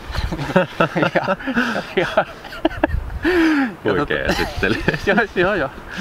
Ja sitten vieläkin kuulen niitä hassuja tarinoita niiltä samalta tyypeiltä silleen, että mikä se oli niiden niin ensivaikutelma meikistä. Ja, ja tota, mutta mä olin niin ihan, mä olin siinä Wizard roolissa, että mä olin vaan tosi outo ja koko ajan jossain koneella ja sitten vastailin kysymyksiin ja mitäkin ja kulin mukana. Ja se oli kyllä ihan mieletön se kesä, ihan maagista, ihan omasta meininkiä. Ja sitten siinä oli ympärillä kaikenlaisia niin personal trainereita ja ties ketä, jotka sitten valmensi yksilöitä ja ystäviä ja asiakkaita ja jopa urheilijoukkoja ja muita. Ja kaikkialta saatiin niin ihan hulluja tarinoita silleen, että ei vitsi, että tuolla tyypillä, joka ei ollut ikinä päässyt niin sen kiloista eroon, niin lähti kahdeksan kiloa viikossa painoa. Ja, siis kaikki semmoista ihan hullua. Ja sitten se vaan niin kasvoi ja kasvoi se hype. Ja sitten meillä oli semmoisia iltoja, missä vaan jengi niin kokoontuu, just tämmöisiä niin alan vaikuttajia jotenkin. Ja kasvoi, lopulta meillä oli silleen, että me saatetaan olla milloin missäkin jossain pikku yksiössä joku, tai kaksi tai jossain niin joku 30 henkeä vaan istuu siellä lattialla ja jotain, ihan, ihan hullu. Ja mutta sitten kukaan ei ollut vieläkään kirjoittanut silleen kunnolla ylös, että mikä se on se meidän juttu. Silleen. Että kaikki me tiedettiin, mikä se niinku on. Mut näin. Ja sitten mä ajattelin, että ne, siinä oli paljon mua niin parempia ammattilaisia tavallaan kaikin puolin, parempia opettajia, kommunikoijia, jopa kirjoittajia ja muuta, että joku niistä tavallaan kirjoittaa semmoiset, että tässä on ne meidän niin ohjeet, mitä me aina sitten jaetaan eteenpäin. Niin, mutta sitten jossain vaiheessa tajusin, että se jää varmaan mun kontolle sitten ja sitten mä otin silleen, että okei nyt mun pitäisi tehdä. Ja silloin kaikki tapahtui niin inspiraatiolla, niin sitten mä vaan niin ootin sitä oikeaa inspiraatiohetkeä kuulostaa niin hassulle. En mä nykyään ehkä täysin tekisi silleen, mutta sellaista se oli. Ja sitten me oltiin yhden Mikon kanssa ajamassa jonnekin Hesaan Tampereelta. Mä olin koditon, koska tosiaan se oli niin hullu aika. Kaikki oli vaan laitettu peliin ja silleen. niin sitten mä asuin siinä Mikon ja Jaken luona. Me oltiin ajamassa jollain Samulin tarjoamalla autolla tai jotain jonnekin Hesaan. Ja sitten mulle tuli sille, nyt, nyt se niin tulee. Ja sitten Mikko tiesi heti, niin kuin, mikä homman nimi, tyyli käännyttiin takas. Ja sitten oltiin joskus myöhään yöllä perillä. Ja sitten aamun mennessä se Nutriskirja oli niin kuin käytännössä valmista. Oh, wow. Että se oli noin kahdeksan tuntia. Silloin vuorokausytnikin meni ihan miten sattuu. niin, että se oli kahdeksan tuntia, niin se oli niin kuin silleen pääosin valmis. Ja siitä vielä neljä tuntia, että mä niin kuin hioin sitä. Mutta sitten sen jälkeen vielä kuukausiduuni, että sai niin kuin kaikki resetitkin mukaan ja kaikki tälleen. Ja, sitten, niin kuin, ja mä vielä monia osia siitä sitten niin palautteenkin perusteella vielä uudelleen kirjoitin ja hain niin taas oikein inspiraatio ja silleen. Ja se jännitti mua taas kerran, niin kuin kaikki nuo isot askeleet jännitti tosi paljon, sillä mä tiesin, että tästä tulee jotain niin legendaarista, jos tämä vaan onnistuu, niin kuin, että mä en halua pilata tätä ja mä haluan, että tämä onnistuu ja sille, niin se oli just semmoinen, että mä, mua niin pelotti aina niin koskea siihen tekstiin, mutta sitten mä vaan niin kuin hifistelin vaan sitä omaa olotilaa ja niin kuin ootin sitä oikeaa inspiraatiota, kun se tuli, niin sitten mä vaan tiesin, että nyt mä niin kuin uskallan koskea tähän. Ja, tai sitten mä saatoin myös sille vaikka välillä, esimerkiksi jossain vaiheessa mä olin yhden Heikin kämpällä ja hän taas asun, he, he vaan niin kuin koko jengi niin kuin antoi mulle sen tilan. Ja sitten vaan niin kuin antoi mulle jonkun tyyli, että mä saan olla Heikin kämpällä ihan rauhassa ja sitten Heikki taas asui sen aikaa niin Mikon ja Jaken luona tai tälle. Niin tota, ja ne niin kuin mulle koneenkin siihen vaan, että no niin nyt tee. Ja, ja tota, sitten alkoi olla sellainen, että ei vaan niin jaksanut enää, vähän ehkä selkäänkin alkoi sattua se istuminen ja sille, että mun pitäisi niin nyt viimeistellä, en muista mikä juttu, mutta silleen, että, että, niin, pitäisi niin vaan saada se loppusilaus vielä tehty tähän ja ei vaan saa. Ja sitten vaan laitoin jossain, silloin oli jo Facebook ja siinä oli jo se chatti, niin laitoin niin yhdelle naiselle Joensuussa, jonka oli tavannut jossain bileissä ehkä aikaisemmin tai jotain. Eikö joo, mä, mä olin ollut siis, kun siellä on se joku fuksiviikko tai jotain, niin sitten mä olin jossain siellä äh, vedin sellaisen yllätysshown, lauloin jonkun, jonkun biisin kitaran kanssa jossain ihme bileissä ja sitten pyysin sieltä yleisöstä niin jonkun laulaa mukaan ja sitten oli, niin se oli just Mimmi ja oli niin hauska connectioni hänen kanssaan. Ja sitten sit, niin en, en jaksan, oli niin ihan viimeisellä, ei vaan jaksanut enää. Ja sitten laitoin niin hänelle jotain chattiviestiä sille, että vähän puhuttiin, että voitaisiin nähdä Joensuussa ja jotain. Ja sitten sain siitä semmoisen niin älyttömän niin energian, niin kuin nuori mies voi saada että sit vaan niin jotenkin sillä energialla jaksoin sen painaa loppuun siinä aamujen tunteina, sille, että sit se oli niin aamulla ihan kunnolla valmis ja, tai jotain. Ja, ja sit niin kuin, tosis, Jussi Sojakka-niminen kaveri teki siihen sen fontin ja ulkoasun ja keksi myös sen nimen, sen Nutrix-nimen. Et sekin vaan tuli hänelle yhtäkkiä ideana jotenkin jossain junasta, että joo, se on tää. Ja, ja sit, mut si, siitä tuli tuli kyllä ihan älytön hitti. Ja vielä niin tähän päivään asti mä oon varmaan siitä saanut enemmän kiitosta kuin mistään muusta, vaikka mä oon tehnyt paljon asioita sen jälkeen julkisestikin. Niin, että siitä on niin moni, niin edelleen tulee sanoa silleen, siis yli hemmetti Anni Sirviö, jonka kanssa me ollaan nyt tehty tätä Nutrix-kurssia, niin hänkin sanoi, en mä sitäkään tiennyt, mutta hänkin sanoi silleen, että joo, no, että hänkin alun perin niin luki sen oppaa ja sitä kautta niin hoksasi nämä asiat. okei. Okay. siis ihan hullu monet niin tämän alan tämmöiset vaikuttajat, joista on tullut myöhemmin kavereita, niin sitten kun niiden kanssa juttelee, niin on silleen, että joo, se oli se Nutrix-opas, että siitä kaikki lähtisi. Tää. Mutta siltä se tuntuikin, kun sitä kirjoitti. Se tuntui niinku ihan sillä, että tämä tulee nyt jostain vähän muualta kuin pelkästään meidän mielestä. Ihan, siis tollaisia hulluja juttuja tämä matka on vaan niinku ollut täynnä. Ihan, ihan crazy. Ja ja tosiaan, sitten sit kun se laitettiin julkiseen, lopulta julkiseen levitykseen siinä muutama kuukautta myöhemmin, tammikuussa 2009, tai siis mä käytännössä laitoin, niin, niin se kyllä lähti, lähti niin kuin tosi nopeasti ja jengi niin kuin just tällaiset alanvaikuttajat fiilasi sitä ihan hulluna ja, ja tälle se oli, että se valmistui lokakuussa 2008 ja meni julkiseen jakeluun tammikuussa 2009. Sitten oli se Luomuttajat-foorumi siinä välissä loppukeväästä ja näin. Ja sitten heinäkuun eka päivä 2009 mä aloitin viidakkomiesblogin ja se oli niinku ihan idea ja nimi, minkä keksin ihan tyhjästä. Et siinä vaiheessa mulla oli niinku Nutrix ja viidakkomies. Ja siinä viidakkomiesblogissa mä aina sitten pyrin myös ohjaa ihmisiä sen Nutrix-oppaan pariin, että niinku lukekaa tää, aloittakaa tästä. Ja sitä aina kun mä olin jossain esiintymässä, ties missä Marjasossa tai jotain, niin mulla saattoi olla vaikka printattuna mukana se, se Nutrix-opas. Ja sitten aina sille, että tämä on ilmanen, että käykää lukea niin tämä. Ja sille, että se oli vain tavoitteena saada niin moni lukea sitä. Ja sitten mä kuulin kaikki juttuja siitä, että vieläkin on esimerkiksi hyvin jäänyt mieleen. Olisiko se ollut samana syksynä vai ehkä seuraavana kesänä vai... Tai no en muista. Ehkä, ehkä 2009 kesällä, loppukesästä saattoi olla just, että kuulin tällaisenkin just, että um, hän sitten itse kirjoitti mulle jossain netissä, että joo, että olin tuossa, kun nykyään on niin paljon niitä semmoisia kroonisia suolistotulehduksia, että on IBS, kroonin tauti, miksi niitä milloinkin sanotaan. Ja aika usein sit saatetaan leikata vaikka koko paksu suoli pois tai joku osa niin suolesta pois, niin sitten joku oli jo siellä osastolla sille, niin valmistautumassa leikkaukseen. Joku hänen kaveri oli printannut sen mun Nutrix-oppaan toisen hänelle niin printattuna. Sitten sai ihan kivan näköisiä printtejä tai jotain, silleen varsinkin jos teki kaksipuolisesti. Niin sitten hän luki sen ja sitten niin kuin tajus noin asiat ja sitten ei tarvinnutkaan leikkausta. Wow. Ja silloinhan siis, nythän tämä, mistä mä kirjoitan, niin ne, ne asiat, mitä tuossa kirjassa on, niin ei ne tänä päivänä ole niin vieraita.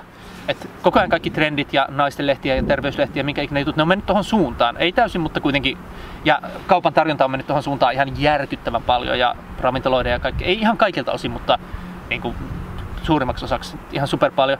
Mutta silloin tämä oli niin kuin ihan silleen uutta ja hebreaa, että se, että kun ihmiset silloin tajus niin nämä asiat, mitä sitten nyt niin kuin sanoit, että voisi sanoa, että tämä Supermarket Survival on sen alkuperäisen Nutrix-oppaan päivitetty ja laajennettu versio käytännössä. että siltä niin kuin sama, samat perusajatukset, samat, samat pointit, mutta vaan mm.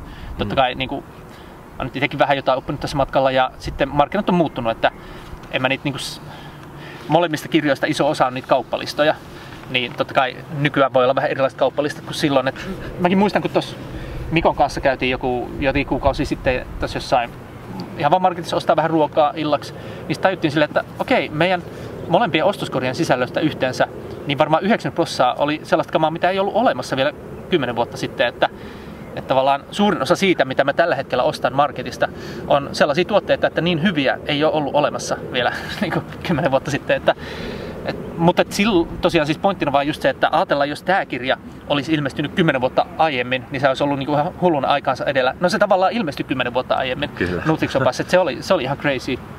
Ja sen takia just se herätys, mitä sitten ihmiset sai sitä kautta, niin oli sitäkin voimakkaampi. Ja sen takia se oli, tämä on enemmän niin kuin tietokirja, mutta se oli kirjoitettu vähän niin semmoisen allegorian ja tarinan ja kaikkien tämmöisten niin muotoon, että koska mä jos mun nyt pitäisi mennä aikakoneella ja tämä kirja tavallaan kirjoittaa semmoisen muotoon, että kymmenen vuotta sitten, kun tämä on kaikki ihan hebreaa vielä, ja vääräoppista ajattelua ja muuta, että ihmiset voisi sen niin omaksua, niin se pitäisi kirjoittaa tosi eri tavalla kuin tänä päivänä. Nyt mä voin vaan sanoa ne asiat ja that's it. Mm. Mutta silloin, koska mä tiesin kokemuksesta edellisen about viiden vuoden osalta, että miten, mikä se on se reaktio, jos mä rupean puhumaan näistä asioista. Se on niin kuin ihan hir, niin kuin kauhistus ja riita ja kaikkea tämmöistä. Niin mä kirjoitin sen kirjan just semmoiseen muotoon, että että kun sä rupeat lukemaan sitä alkuperäistä Nutrix-opasta, niin se on vähän niin kuin sä menisit johonkin nyt tarinamaailmaan ja taikamaailmaan. Että se ei ole silleen, että tulisi semmoinen tunne, että Aa, nyt joku yrittää sanoa mulle, miten asiat on ja mun mieli on kyllä vähän eri mieltä näistä, vaan se just silleen niin kuin tavallaan vähän niin kuin huijaa sun mieleen silleen omaksun niitä asioita. Sama tekniikkaa mä käytin hirveästi siinä mun blogissa, kun aloitin se silloin kesällä heinäkuun alussa 2009, niin seuraavan, tai ne ekat vuodet käytännössä tai ekan vaikka puolitoista vuotta, mä käytin tosi paljon sitä, että kun mä tiesin silloin kanssa puhuvani sekä ruoasta että sit myöhemmin enemmän, enemmän muistakin aiheista, niin tiesin puhuvani just sellaista juttua, mikä oli silloin vaan niin kuin, varmaan enemmän aikaansa eellä kuin mitä mä enää ikinä tuun pystyyn olemaan. Mä olin niin paljon käyttänyt vaan aikaa sen kristallipallo eli internetin kanssa, että jos osaa englannin kieltä, niin pystyy tietämään, mitä Suomessa tapahtuu tulevaisuudessa. Kyllä, koska, koska hirveän moni, moni ei osaa Suomessa englantia vieläkään kovin hyvin. Mm. Siis nuoret osaa, mutta mutta ainakin silloin sillä, että osas englantia osas käyttää internettiä, niin englannin kielen taitosi oli paljon vähemmän kuin nykyään, ja internettaitosi oli vielä paljon vähemmän. Mm. Et ei, ei se ollut sille, että kaikki olisi somessa tai jotain, vaan silloin se, että sä osasit googlettaa, niin sä olit niinku, niinku yksi kymmenestä tai jotain. Edelläkävijä. Joo, joo, joo, just näin. Niin oli niin kuin helppo seurata kansainvälisiä trendejä. Muutenkin mä olin jo tottunut siinä ravitsemusasioita opiskellessa itse, niin löytää tavallaan niitä semmoisia underground-ajatusjohtajia ja kaikki semmoisia, joilla on jotain semmoista mä löysin niitä kristallipallotyyppejä helposti, niin sitten mä löysin niitä niin kuin kaikenlaisilta aloilta helposti ja muutenkin mä oon ollut ihan pienestä asti intohimoinen tulevaisuuden tutkija jo ennen kuin mä kuulin, että semmoinen sana on olemassa muistan, kun joskus varmaan 12-vuotiaana tai jotain kuulin semmoisen sanan, niin mä olisin, wow, ai tuommoinen olemassa, vähän siistiä, koska mä olin ihan supervauvasta asti vaan niin kuin halunnut aina niin kuin spekuloida mielessäni, että mihin niin kuin jotkut trendit johtaa. En tarkoita pukeutumistrendejä, vaan just, että, että jos vaikka tietokoneet ja teknologia kehittyy näin, niin mitä sitten seuraa sitten niin kuin ajan. Mä, mä, mä oon tykännyt vaan niin pohtia aina tuollaisia ja sitten kysyä tuollaisia kysymyksiä ja koittaa löytää niihin vastauksia, että niin sitten no joo, silloin mä olin ihan semmoinen wizard ja tavallaan profeetta joskus just 10 vuotta sitten. Ja, niin siinä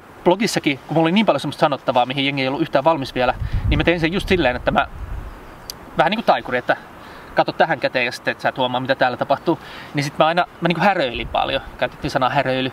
Eli mä vaan niin kuin tein semmoista vähän niin kuin viihdettä sillä, että et jengi seurasi sitä mun varsinkin videoblogia just sen takia paljon, että mitähän se seuraavaksi keksii. Et mä aina keksin just jotain yllättävää, mielenkiintoista jotain, että että missä, onko se seuraavaksi jossain puulatvassa tai, tai silleen, et, niin, että mä sain sillä ihmiset kiinnostunut seuraamaan, että ne tavallaan tietoisen, niiden tietoinen mieli luulee, että ne seuraa sitä mun häröilyä, mutta samalla silloin kun se mielenkiinto on ja se voimakas tunne, välillä joku sille vaikka vitutuskin sille, että mitä hittoa toi tekee tai jotain, mutta kun niin kuin voimakas mielenkiinto suunnattuna johonkin ja voimakkaat tunteet päällä, niin silloin sun alitajunta imee ihan kaiken. Sillä, että tavallaan, jos mä pystyn herättämään sussa niin kuin voimakkaan mielenkiinnon suuntaamaan sun huomioon voimakkaasti tähän hetkeen, sillä että sulla on kaikki niin kuin aistit täysin auki ja, ja siinä on just se niin kuin voimakas tunne tavallaan, niin silloin mä voin sanoa sulle ihan mitä tahansa ja sä omaksut sen huomaamatta. Ja sun tietoinen mieli saattaa aluksi olla, niin kuin mäkin kuulin, mulla esimerkiksi toi Nordic Business Forumin se perustaja, se tota, Juri Linden, silloin 2010 alussa soitti mulle silleen just fiilisti, että ei vitsi, mäkin olen ruvennut vetämään noita sun avokaadoja ja kaikkea ja mä maks, jaksan paljon pidempään, kun muut alkaa pilkkiä iltapäivällä jossain näissä seminaareissa ja konferensseissa ja tapahtumissa, niin mä jaksankin paljon paremmin, kun mä en vedäkään niitä samoja karkkeja kuin ne tai jotain ihme vehnäleipiä ja tälleen. Ja sitten me fiilisteltiin kaikkea tätä ja sitten hän esimerkiksi sanoi silleen, että hänen työpaikalla, että siellä kaikki niinku seuraa niinku viidakko-blogia ja ne kaikki puhuu just silleen, että, että ne että kun puhun niin ihan paskaa niistä asioista, mitä mä niin opetan sille just, että, että vitsi, taas niin puhuu tuollaista tyhmää tyhmää. Ja sitten hän aina kuuntelee, että mitä ne puhuu siellä. Niin sitten aina silleen, kun mä otan joku aihe ja rupean puhumaan siitä silleen, että se herättää sen voimakkaan tunteen, niin sitten viikon päästä ne on omaksunut sen ajatuksen. Niin kuin, että aluksi ne saattoi jopa niiden niin kuin tietoisella mielellä ja sanoilla vastustaa sitä, että vitsi, on tyhmää, ja kun se selittää tälleen, että eihän tuo asia ollenkaan näin. Ja sitten viikon päästä ne on vaan silleen, että tämähän on ihan itsestään selvää. Ja sitten Jyrä sille, et sä viikko sitten sanonut noin. että mä olin ihan semmonen, siis mä olin opiskellut vähintään samalla antaumuksella kuin ravintoa just kaiken maailman aivopesutekniikoita ja vaikuttamista ja kaikkea tämmöistä. Ja vaikka just niitä PR-tekniikoitakin ja muita, koska siinä vaiheessa kun mä sain sen Nutrix-oppaan valmiiksi, niin heti seuraavana päivänä, mitä mä tein, niin mä olin sille, että okei, nyt mä alan opiskelemaan vaikuttamista, koska nyt, nyt tää on tässä, nyt tää tarvii saada leviämään.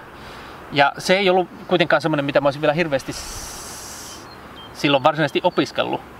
Mutta sitten mä tiesin, että mä oon hyvä löytää niitä parhaita niin kuin opettajia tavallaan. Niin mä käytin sitä samaa, samaa metodia, millä mä olin löytänyt hyviä opettajia, hyviä ideoita ravitsemuksessa. Ja sitten rupesin vaan, pistin kaiken pelin siihen.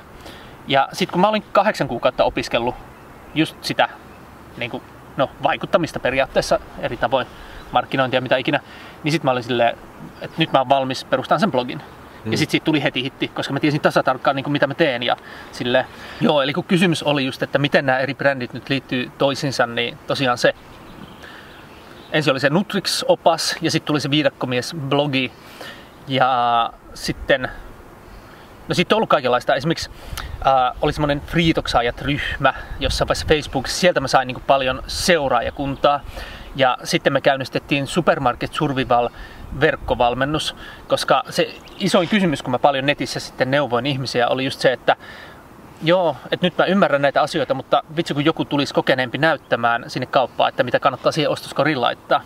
Niin sitten me vaan sillä verkkokurssilla vastattiin siihen, eli ihan samalla lailla kuin jo siinä Nutrix-oppaassa silloin melkein 10 vuotta aikaisemmin oltiin tehty, että annettiin ihmisille, ja muutenkin luennoillakin, mä saatoin printata ihmisille mukaan jonkun kauppalistan, koska se Samuli, joka oli mun ensimmäinen semmoinen mentori, niin sanoi just, että Olli, tee ihmisille kauppalistoja.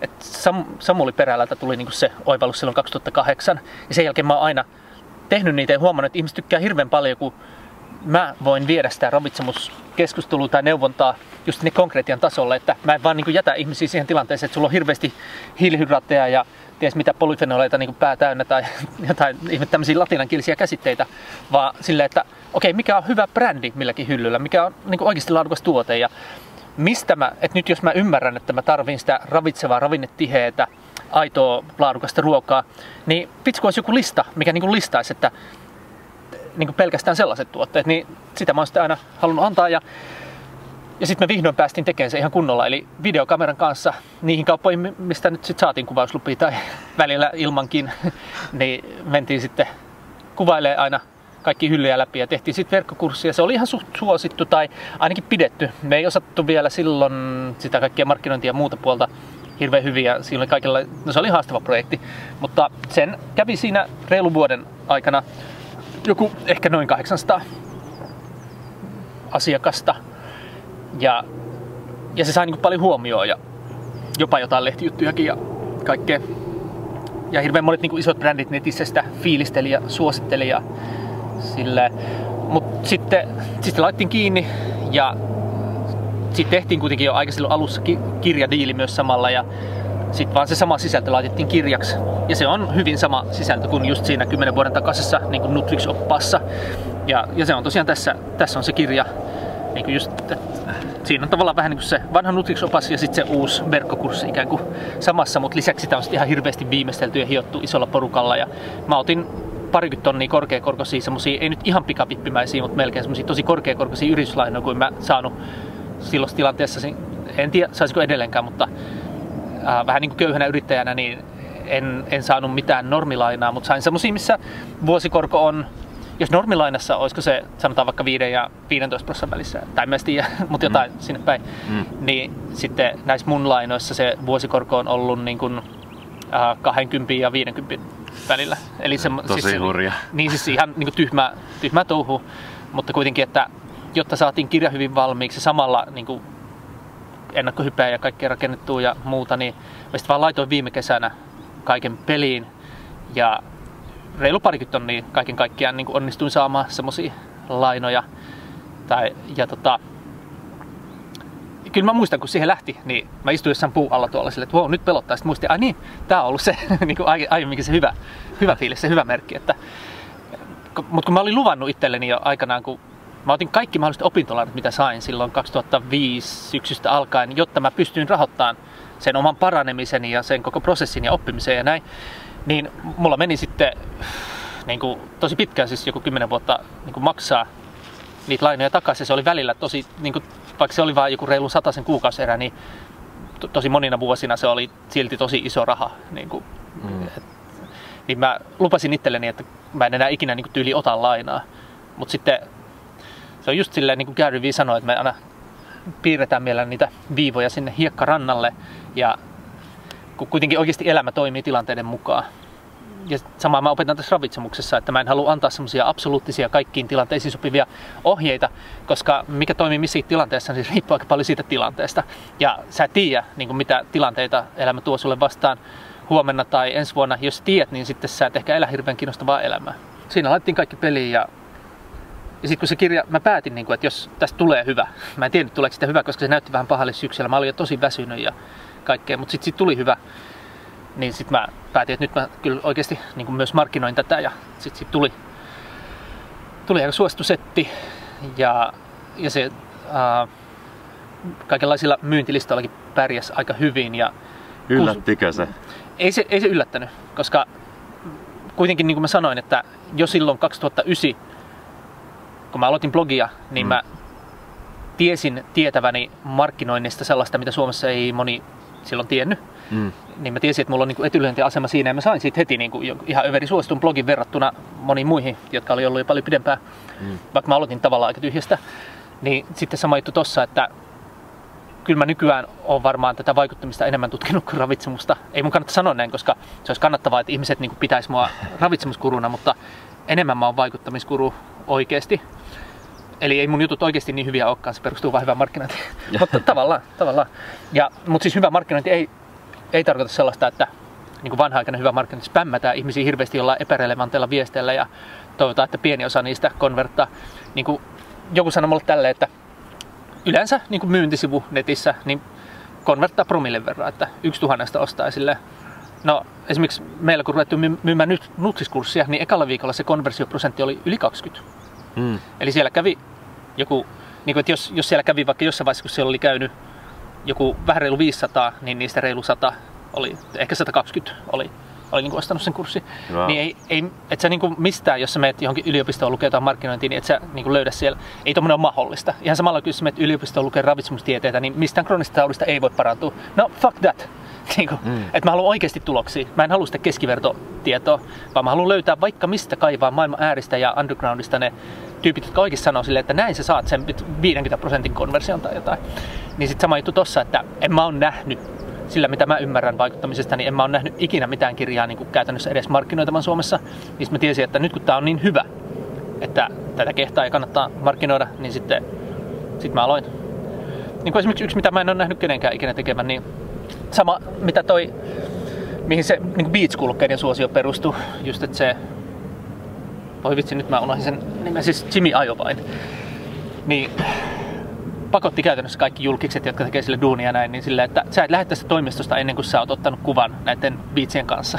sille, ja sitten jos joku ei suostunut, niin sitten se tyylin käytti omaa vaikutusvaltaa niiden uran, niin kuin, että se ei antanutkaan niille enää samoja mahdollisuuksia. Sille, että se, niin kuin, mm. siis mä en välttämättä halua ihan noin aggressiivinen olla, mutta mä haluan kuitenkin, on halunnut olla aggressiivinen siinä, että, että sitten mä niin päätin, että mä haluan kun tässä on niin näyttävä kansi, että se jää mieleen ja pienesti kuvasta näkyy, että mikä se on ja sille, niin että mahdollisimman usein ja toistuvasti mahdollisimman monien silmäparien eteen. Niin, niin tota, ja sitten kun se sisältö on kunnossa, niin sit se, on siinä totta kai paljon muutakin, mitä on tehty, mutta toi on ollut se kaikkein isoin idea, mitä en ole ikinä ennen nähnyt kenenkään toteuttava. Ja se on ollut tosi hauskaa just sen takia, että mitä useampi se näkee ja selaa sitä tai ostaa tai jotain, niin sitä useampi siitä myös kiittää. Et viime kädessä se isoin juttu ei ole se, että paljon tienaa, vaan kuinka paljon tienaa niin kiitosta. Koska se on sitten se, mille taas rakennetaan myös kaikki, kaikki tulevat mahdollisuudet tässä nykymaailmassa. Mm. Et tosiaan kun mun asema ei perustu siihen, että mulla on joku sata vuotta vanha joku Hesari-brändi tai, tai ylipäänsä mikään semmoinen asema, vaan se perustuu vain just siihen, että mitä useampi ihminen ja mitä enemmän ne voi olla mulle kiitollisia siitä, mitä ne on saanut multa niin kuin viime kädessä konkreettista positiivista vaikutusta niiden elämään, niin sen parempi. Ja siihen tämmöinen tuotteistaminen toimii parhaiten, että mä voisin ikuisesti vaan vastailla vaikka yksittäisiin Facebook-viesteihin ja mä en vaan ikinä niin ehtisi vaikuttaa koko maailmaan silleen. Mutta sitten jos mä laitan ne mun parhaat ideat, mistä ihmiset saa. Ei, ei parhaat ideat silleen, että tämä on niin akateemisesti paras idea tai teollisuuden tai yhteistyökumppanin mielestä paras idea, vaan ne, mistä mä vaan huomaan, vaikka siellä netissä ja livenä ja missä tahansa tilanteessa, mistä mä huomaan, että nämä oivallukset, vaikka ne on epäkorrekteja ja omituisia, niin nämä käytännössä auttaa ihmisiä parhaiten. Niin jos mä ne laitan tuotteeksi, kuten kirjaksi tai verkkokurssiksi tai mitä ikinä, niin ja sitten sen sijaan, että mä vaan niin koko ajan tekisin ja tekisin, niin opettaisin ja opettaisin, niin mä laitan ne tuotteeksi, hion sen mahdollisimman hyvin ja käytän vaikka tosi paljon rahaakin siihen, että saan kaikki parhaat asiantuntijat ja mitä ikinä niin kuin auttamaan siinä. Ja sitten markkinoin mahdollisimman laajasti ja hyvin sitä tuotetta, niin silloin mä pystyn vaikuttamaan aina isommin ja isommin maailmaan. Ja sitten taas seuraavan tuotteen pääsee tekemään vielä paremmasta asemasta käsin. Ja tota, no, ihan sama, en mä varmaan saa tätä kertoa, mutta kerron silti. Niin tota, nyt just muutama päivä sitten puhuttiin kustantajan kanssa, tai mä laitoin kustantajalle viestin sille, että tehdäänkö, tehdäänkö tästä myös kirja, mitä nyt tehdään tota Nutrix-verkkokurssiin, mikä sitten taas tekee vähän samaa, mitä tämä ruokakaupassa, niin tässä mennään niin taas noihin lisäravinteisiin ja terveystuotteisiin ja näin. Että tehdäänkö sitten kirja, niin sitten sieltä tuli niin heti vaan puhelu silleen, että joo, tehdään ja tälle. Mm. Niin, ja heti saa niin kuin paremman diilin, paremman aseman, paremman levityksen, paremman markkinoinnin, kaiken tämmöisen. Niin kuin joka kerta kun tekee, se on vähän niin kuin jos, jos sä olisit muusikko, niin tee hittejä. Niin se, ihan sama mikä sä oot tänä päivänä, miten ikinä sä haluat maailman vaikuttaa, niin tee hittejä. Ja sitten kun sä teet hitin, niin sä pääset seuraavaan hittiin tekemään taas vielä paremmalla budjetilla, vielä paremmasta niin kuin lähtöasetelmasta käsiin ja sullakin on taas niin kuin lisää skillejä ja kokemusta, niin se on se, mitä mä nykyään teen. Ja tosiaan siis, toi on vähän hassu, kun se Nutrix alun perin, niin se on periaatteessa sama kuin tämä, mutta sitten kun me nyt halutaan seuraavaksi tehdä se sama juttu myös sinne niin kuin terveystuotteisiin. Et tässä mä puhun lähinnä vaan ihan normiruuvista, mutta sitten kuitenkin lisäravinnemarkkinoilla on ihan sama, että sielläkin tarvitsisi olla joku taho, joku brändi, joku tuote, joku tyyppi, joka pitää puhtaasti kuluttajan puolia. Koska sitä ei niin kuin, mitä tulee terveys, ravitsemus, hyvinvointialaan, niin melkein kaikki asiantuntijatkin ihan luonnostaan pitää aina teollisuuden puoli, että ei sä puhu pahaa kenestäkään niin kuin mistä brändistä ja silleen, ja se on sun bisnekselle parempi, jos sä oot niiden kanssa aina hyvissä väleissä ja mm. puhut niin kuin niiden asiaa. Niin sen takia tosi vähän on varsinkaan mitään koulutettuja asiantuntijoita, jotka uskaltaa niin sanoa suorat sanat, mitä ikinä sun seuraajan tai sun ystävän tai joku ihmisen kannattaa tietää, kun se marssii supermarkettiin tai luontaistuotekauppaan tai mihin tahansa tällä alalla. Niin toi on se, mitä mä nykyään teen. Että mä, sen sijaan, että mä itse tekisin sitä, niin mä pistän sen tuotteeksi, pistän sen brändiksi, aina vaan paremmin ja hienommin ja isommin. Ja sitten muutetaan niin toi osa tästä skenestä tai toi osa tai toi osa. Ja noita on ja mä voin siis kertoa, koska ei nämä ole mitään patentoituja ideoita ja mä toivon, että muutkin tekee näin. Ei, niin mä, siis mulla on nyt jo tosi monta ideaa niin kuin jonossa sitä mukaan, kun ehtii toteuttaa ja osaan ulkoistaa sitä tekemistä muille, että eihin tehdä niitä enemmän, niin kaikkeen mahdolliseen on jo niin kuin nyt suunnitelmat olemassa eri tahojen kanssa, että miten me tehdään niin kuin tavallaan tämä sama, mikä me tässä tehdään supermarketeille, niin tehdään niin kuin kaikille, mikä liittyy terveys, hyvinvointi, ravitsemusmarkkinointiin ihmisille tai vaikka eläimillekin. Ups, nyt paljasti jo vähän liikaa. ja, joo. Ai vitsi. Tykkään näistä äärimmäisen pitkistä vastauksista ilman mitään kysymistä. Kuinka hienoa. Mun, mun rooli on aika helppo tässä. Mut mä Sä lu... näytät hyvälle. Ota aurinko kerään D-vitamiinit talteen tänään. Mut tosiaan... Ku- voi kuunnella mun juttuja, että voi katsoa sua. niin, ihan miten tykkäätte, mutta tää tuli vähän myöhässä tää, tää vinkki nyt tähän. Mutta nyt me voitais hypätä näihin viiteen kysymykseen, mikä on kaikilta kysytty. Ja ihan ensimmäinen kysymys on, mikä on Olli sun lempikirja ja miksi? Joo, no kyllä mun täytyy niinku rehellisesti sanoa, että tää on. Mutta sitten koska mä en hirveästi löydä kirjoja, mistä mä saan niinku samoja kiksejä. Mä en ole paljon tätä lukenut, mutta välillä kun on joku semmonen, että nyt tarvii tehdä vaikka luentoslaidit siitä, niin sitten mä totta kai rupean lukemaan sitä. Mä että tää on muuten tosi hyvä kirja. Kyllä. Silleen, että mä sanon tämän ihan sen takia, että mitkä kiksit mä saan siitä. Ihan niin kuin mä saan edelleen, jos mä rupean lukemaan sitä yli 10 vuoden takaista Nutrix-opasta, niin mä oon silleen, että vitsi kun olisi enemmän tällaisia kirjoja, mistä vaan niinku, sille, että sun on pakko lukea se seuraava lause tavallaan. Mm. Ja, mutta se johtuu siitä, että tämä on viimeistelty niin paljon enemmän. Niinku, tähän on tehty niin älyttömästi niinku ylimääräistä duunia, että saadaan jokainen lause hiottua sellaiseksi. Ei tää, tää on sen verran pitkä kirja, melkein 400 sivua, että et ei siinä ihan joka lause, ihan joka kappale ole sellainen, mutta tosi paljon siinä on sellaista, niin kuin, että sun on vaan pakko lukea se seuraava ja seuraava. Hirveän moni on sanonut, että ne on lukenut tämän yhdeltä istumalta. Mä mietin, että missä ne on istunut. Niin kuin, että on 400 sivulla. Mutta siis silleen, että, että ne on niin kuin vaan ruvennut vaikka perjantaina lukea sitä ja sitten sunnuntaina ne on niin kuin lukenut sen.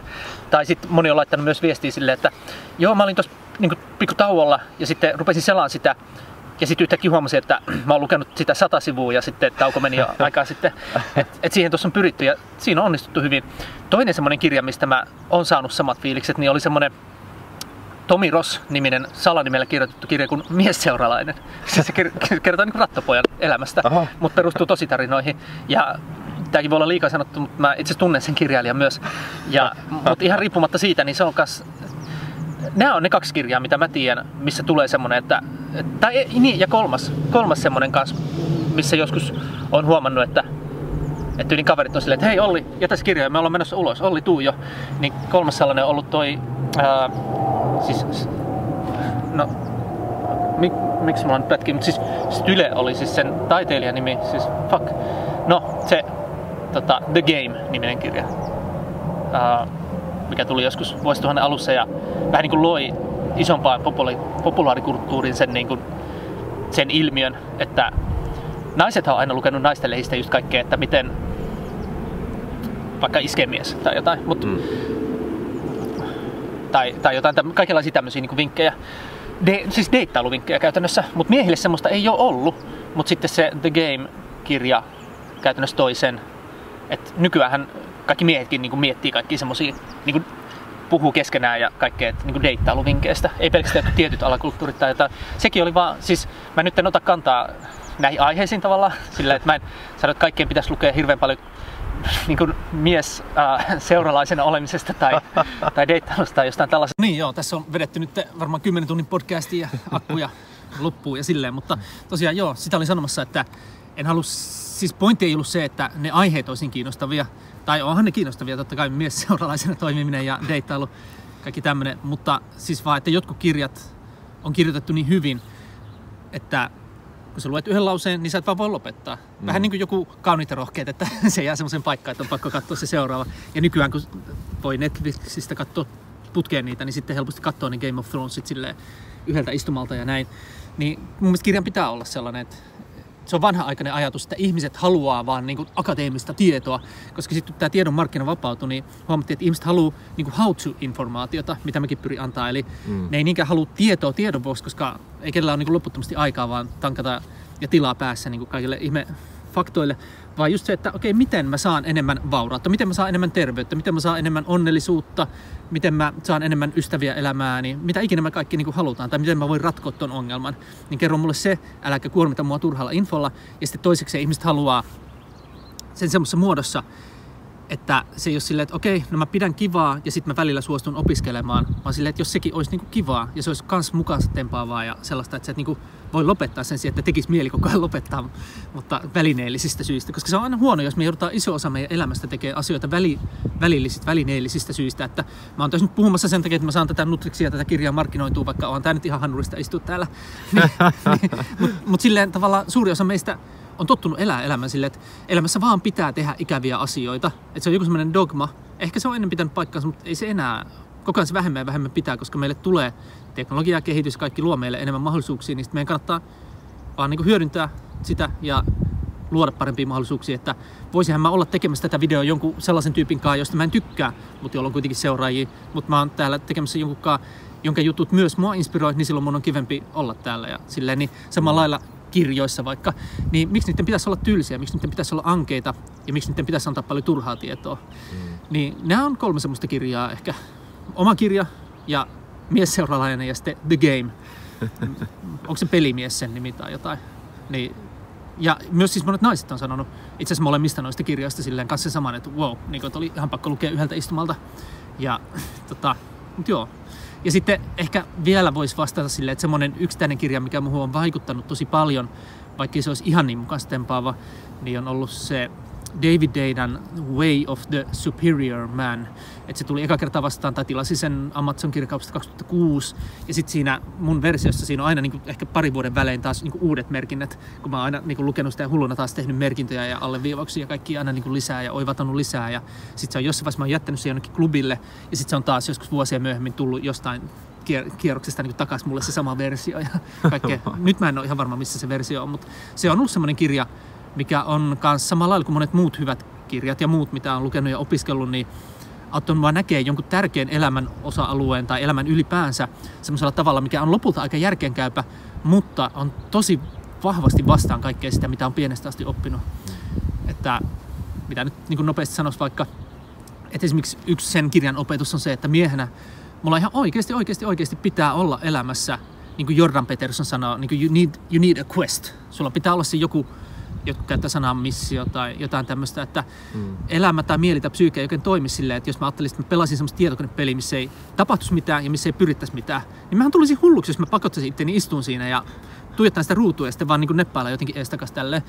Tai sama juttu, että eihän semmoinen leffa toimisi, missä niin ei tapahtuisi mitään. Eikä, eikä niin kuin tavallaan olisi mitään juonta. Melkein kaikki meidät on opetettu elään silleen, että siinä ei niin kuin tapahdu mitään, eikä siinä ole juonta, ja vältä tekemästä mitään, ja varoitte, että niin kuin vahingossa törmää mihinkään seiniin tai jotain tämmöistä. Niin silloin ihmisillä tulee mielenterveysongelmia niin oikeasti. Niin se kirja niin opettaa just tämmöisiä, näkee maailman ihan eri tavalla silleen, että sulla pitää olla niin kuin missio, ja se pitää olla jopa tärkeämpi niin kuin miehenä, kuin että mitä joku nainen susta vaikka ajattelee. Niin ei mikään kirja ollut mulle ennen sanonut niin kuin tollasta niin sitten se on ollut tosi tärkeä lukea sitä uudestaan ja uudestaan vuosivuodelta ja sitten aina kaverittenkin muistaa silleen, että jos huomaat, että jollain kaverilla alkaa mennä siihen, että että vaikka mä puhun ihan innoissaan siitä, että mitä on ne taas, että nyt kun mä oon päässyt tähän, niin mikä, mitä on ne seuraavat levelit, mitä mä niin etin ja mihin mä haluan seuraavaksi mennä nyt taas tämän mahdollistamana. Niin sitten mä huomaan, että joku kaveri on silleen, että no joo, mä oon saavuttanut näitä ja näitä juttuja. Ja sitten nyt mä oon mietin aamusta asti, että mitä toi mun tyttöystävä musta ajattelee tai mitä se tekee tai jotain. Niin sitten mä voin lyödä sitä päähän sillä David Daidalla. Ja se on, se on nyt tärkeä. Mutta siinä tuli oikeastaan noin kirjajutskat. Tosi hyviä valintoja. Okei. Kakkoskysymys. Lempi lifehack. Joo. Nämä on siis kuullut etukäteen. Joo, nämä, nämä viisi kysynyt. Ja sitten mä siinä heti kun mä, ensimmäinen asia mikä tuli mieleen, niin oli, ja on edelleen kyllä samaa mieltä, että noi city-pyörät, myös Lontoossa esimerkiksi oli myös city-pyöriä ja oli ihan superkiva mennä niillä. Ja sitten kaikki muutkin tämmöiset vastaavat, mitä nykyään tulee, että a, mun ei tarvikaan omistaa autoa, että mä voin vain jollain appilla avata jonkun auton jostain, jos mä semmoista tarviin. Mutta ehkä toi pyörä, sitä mä fiilan kaikkein eniten. Mutta sitten myös esimerkiksi se, että nyt te, tota, mä olin siellä Porissa tosiaan puhumassa, niin sitten frendi Mikko lähti mulle roaderiksi kuskiksi, sille, että samalla pidettiin kivaa ja tehtiin hyvä reissu. Mulla oli siellä joku yöpaikka, mutta sitten silleen, että no otetaan kunnolla ja tota, otettiin joku Airbnb. Se maksoi 52 euroa kaikki ne kuluineen jossain, no 10 minuutin, minuutin automatka Porin keskustasta. Semmoinen ihan mieletön mökki, niin siis ihan superihana.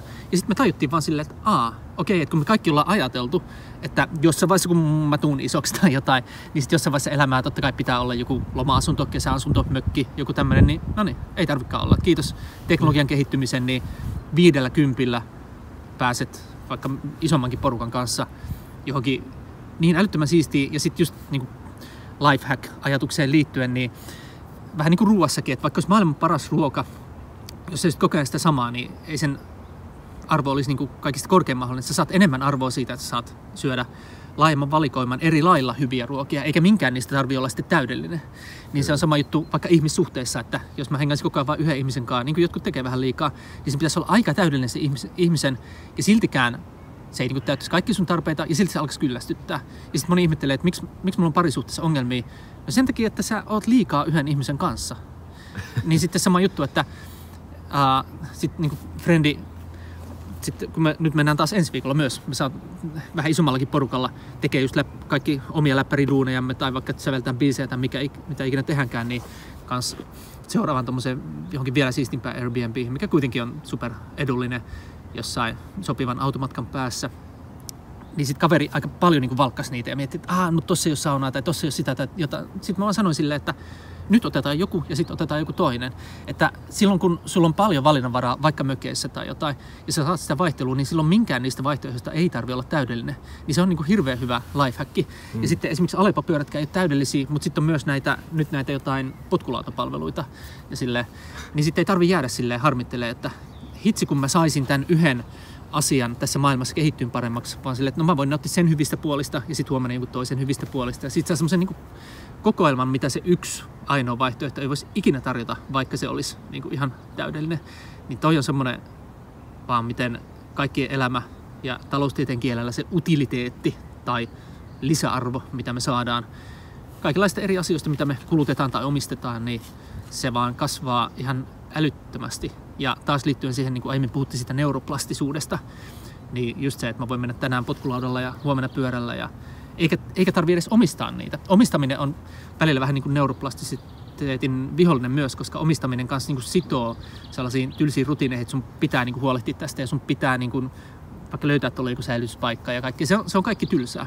Siis se, se on kaikki semmoista, mitä sä vähän niin kuin joudut tekemään. Jos sun ei tarvitsisi omistaa sitä, niin sä saisit vaan sen ilon ja sen hyödyn ja sen niin kuin vaihtelun ja kaiken tällaisen. Niin toi on sellainen, että mä koko ajan vaan jatkossa entistä enemmän tuun seuraamaan ja käyttää rahaa just kaikkiin tällaisiin, että kun toi tulee, me ei osata kuvitellakaan vielä, mille kaikille elämän osa-alueille toi tulee. Et niin kuin kaikki, mm. mitä sä voit kuvitella omistavas, niin voi olla, että aika pian sun ei tarvikaan omistaa, ei tarvitse sitoutua yhteen, ei tarvitse niin kuin, tavallaan jäädä paikolleen tylsyyteen sen kaiken omistustaakan alle, vaan sä voit vaan niin kuin mennä ja sit sä voit vaan niin kuin ottaa asioita tälle ja vielä tosi edullisesti.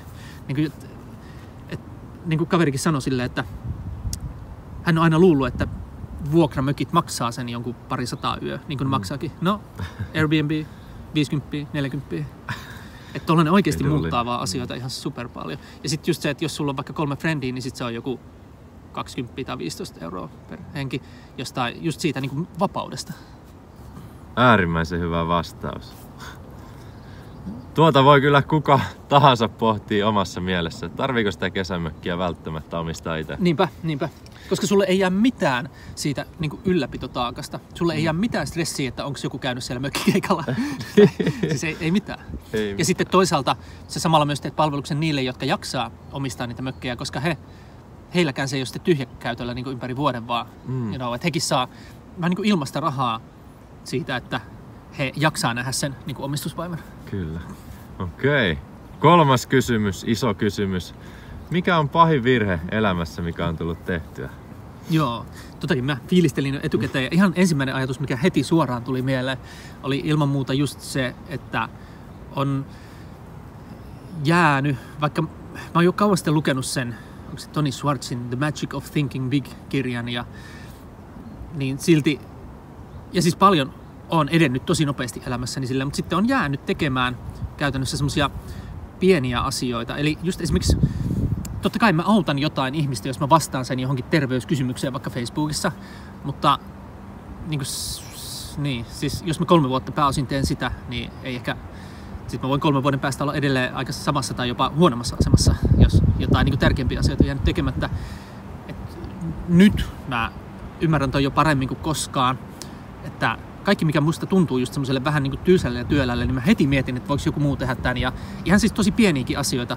Mulle just tuli vaikka joku, että joku, joku Jami sanoi mulle just jossain Facebook-chatissa, että Olli, sulla menee vaan viisi minuuttia hoitaa tää. Niin sit, ei, Assari hoitaa, Assari hoitaa. Mä vaan laitan niin Assarin mukaan siihen samaan keskusteluun ja silleen, että kaikki missä mä voin säästää mun omaa kognitiivista kapasiteettia, niin mä vaan niin säästän sen, että kaikki mitä mä voin ulkostaa, mä ulkostan ja mielellään jollekin, joka tekee sen mua paremmin ja innokkaammin, mutta vähintään riittävän hyvin, jotta mä voin, jotta mulle koko ajan enemmän ja enemmän vapautuu aikaa tehdä niitä asioita, mitkä ihan oikeasti vie mua parhaalla mahdollisella tavalla eteenpäin. Niin kuin, vitsi nyt mä en taas muista sitä, siitä on niin pitkä aika, siis Jay Abraham niminen businessguru, niin sanoi just, tai si- sillä on semmoinen hyvä, niin kuin, että is this the best and highest use of my time? Niin sitten ihan oikeasti kysyy niin kuin aggressiivisesti sitä kysymystä ja sitten miettii, että miten mä tosiaan, että se rajallinen aika, kun mä päivässä ihan parhaimmillaan niin jaksan niin tehdä jotain duunia, niin onko se niin best and highest use of my time. Ja niin kuin yksi Nino Tuovinen, yksi frendi, joskus mä mu- muistan siis vaan jotain, olin sen autossa, silloin hirveät supparit ja kaikki.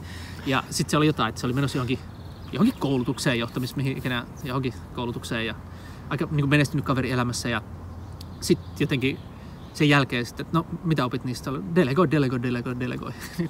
että Kyllä. toi on semmoinen, tota,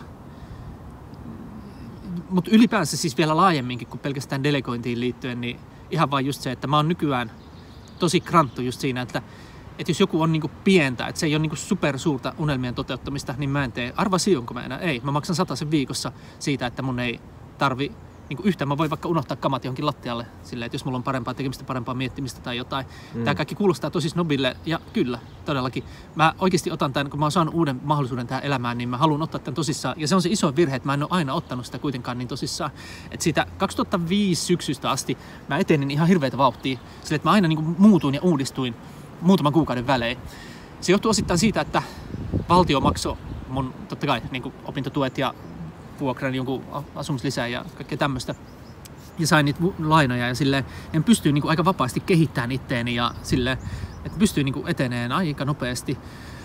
Mutta sitten jossain vaiheessa aikuisena en ole osannut luoda niitä samoja olosuhteita. Jossain vaiheessa on hyödyntänyt vanhempia paljon, ollut niinku niiden luona, niiden jääkaapilla ja jotain tämmöistä. Ja silleen pystynyt niinku opiskelemaan niitä seuraavia juttuja tai toteuttaa niitä seuraavia juttuja jossain niiden tietokoneella tai jotain tällaista. Mutta sitten sen jälkeen mulla meni väli, välissä niinku tosi pitkään osata luoda myös taloudellisesti semmoinen mahdollisuus itselleni. Että jotenkin, ehkä se iso virhe oli viime kädessä just se, että kun oli tottunut siihen, että joku iskä tai äiti tai valtio tai joku niin huolehti mun taloudesta tai viimeistään vähän joku lainan ottaminen ja sille, Mm. niin että pystyy todella muuttaa sitä omaa mindsettiä, että hei, mä oikeasti tarvin rahaa, koska ennen mä aina pystyin sanoa sille, että no, katsotaan, me- no mä voin olla porukoiden luona ja kunhan vaan nyt tehdään tämä, kunhan saadaan tämä ala eteenpäin tai tämä asia eteenpäin tai jotain, niin sitten mulla ihan järkyttävän pitkään vaihtaa se siihen, että että ei, ei kun mä tarvin tästä nyt rahaa ja sitten, että jos mä en saa tästä paljon rahaa, niin mä en edes tee. Siis sille, että nykyään, siis mun luentohinta on tonni plus alvi ja sitten mä oon jo kieltäytynyt sellaistakin luennoista ihan vaan silleen, että mulla on niin vielä parempaa tekemistä, mikä vie mua vielä niin nopeammin eteenpäin. Mm. Mulla on, niin kuin, että kaikki noi, tällä hetkellä esimerkiksi isoin asia on just toi, että saadaan luotua mahdollisimman nopeasti, kun tavallaan se hittikaava on nyt selkeä. Että luodaan tämmöinen kaikille niin terveyden, hyvinvoinnin, ravitsemuksen osa-alueille semmoinen brändi ja tuote, tai jopa tuote ja brändikokonaisuus ja systeemi ja mikä ikinä, joka mahdollisimman laajasti auttaa ihmisiä olemalla ihan puhtaasti sen kuluttajan puolella ja sen paremman laadun puolella ja puhumalla suoraan asioista ja sille, niin sitten mä voin pyöritellä peukaloita ja toivoa, että jossain vaiheessa pikkuhiljaa ne asiat etenee. Tai sitten mä voin vaan niin kuin ulkostaa ihan kaiken muun ja jättää pois ihan kaiken muun ja kieltäytyy jopa tonnin luennoista, jotta mennään sinne niin kuin tosi nopeasti. Et, et toi, että mä oon niin antanut mennä vuosia hukkaan ihan vaan sen takia, että mä en ole osannut pyytää rahaa asioista tai jotain, niin tyyli hmm. tai ylipäänsä arvostanut itteni tarpeeksi, niin se on ollut se virhe. Ja toi itsensä arvostaminen sehän on melkein klisee, kun siitä aina puhutaan. Vähän niin kuin sanotaan, että sun pitäisi arvostaa itse enemmän tai sun pitäisi rakastaa itse enemmän, mutta ei sanota niin kuin konkreettisesti, mitä se on. Jos mun pitäisi sanoa, mitä se on konkreettisesti, se voi olla montakin asiaa, mutta ehkä kaikkein tärkeimpänä tai semmoisena, mistä ei puhuta tarpeeksi mun mielestä, niin se on nimenomaan oman ajan ja niin kuin kapasiteetin arvostamista. Että itseään mä ajattelisin nykyään niin, että itseään arvostava ihminen on just sellainen, joka sanoo sille, että ei, sun pitää kommunikoida munkaan tälleen, jotta mun kapasiteetti ei mene hukkaan, tai että älä kysy multa näitä asioita, tai jos kysyt, niin laita ne samaan niin kuin hyvin muotoiltuun vaikka Google Docsiin ja laita siihen se vastauskohta punaisella perään, että mä voin nopeasti käydä läpi. Niin kuin, että se, ja sitten että itsensä arvostava ihminen on tollainen, että muut saattaa alussa katsoa sille, että mikä ihminen snobi sä niin oot, että kyllä sulla menee vaan viisi minuuttia tossa, mm. niin tavallaan itseään arvostamaton ihminen on sellainen, että no okei, okay, että ei, ei mun aika tai mun kapasiteetti nyt ole, ole niin, kuin niin arvokasta, että, että sitä, sitä saa mennä hukkaa. Ja sitten taas itse arvostava ihminen on just sellainen, että hei, niin kuin tyyli, että you know, että, että se tavallaan se saattaa olla vähän aggressiivinenkin just siinä, että se laittaa tämän ympäröivän todellisuuden konkreettisesti, niin kuin konkreettisella tasolla arvostamaan mua. Ja mun mielestä se, niin kuin, että mitä tarkoittaa arvostaminen tai mua konkreettisesti, niin konkreettisimmillaan se on se ainoa, mitä meillä on, eli meidän aika. Niin kuin se on vähän niin kuin ainoa, mitä meillä on. Ja sitä on kaikilla ainakin vuorokaudessa rajallisesti ja silleen.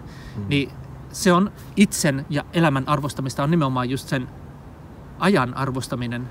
Koska niin kuin, että mitä, mun mielestä se on hirveän konkreettista, että mitä muuta meillä ei niin kuin oikeasti ole.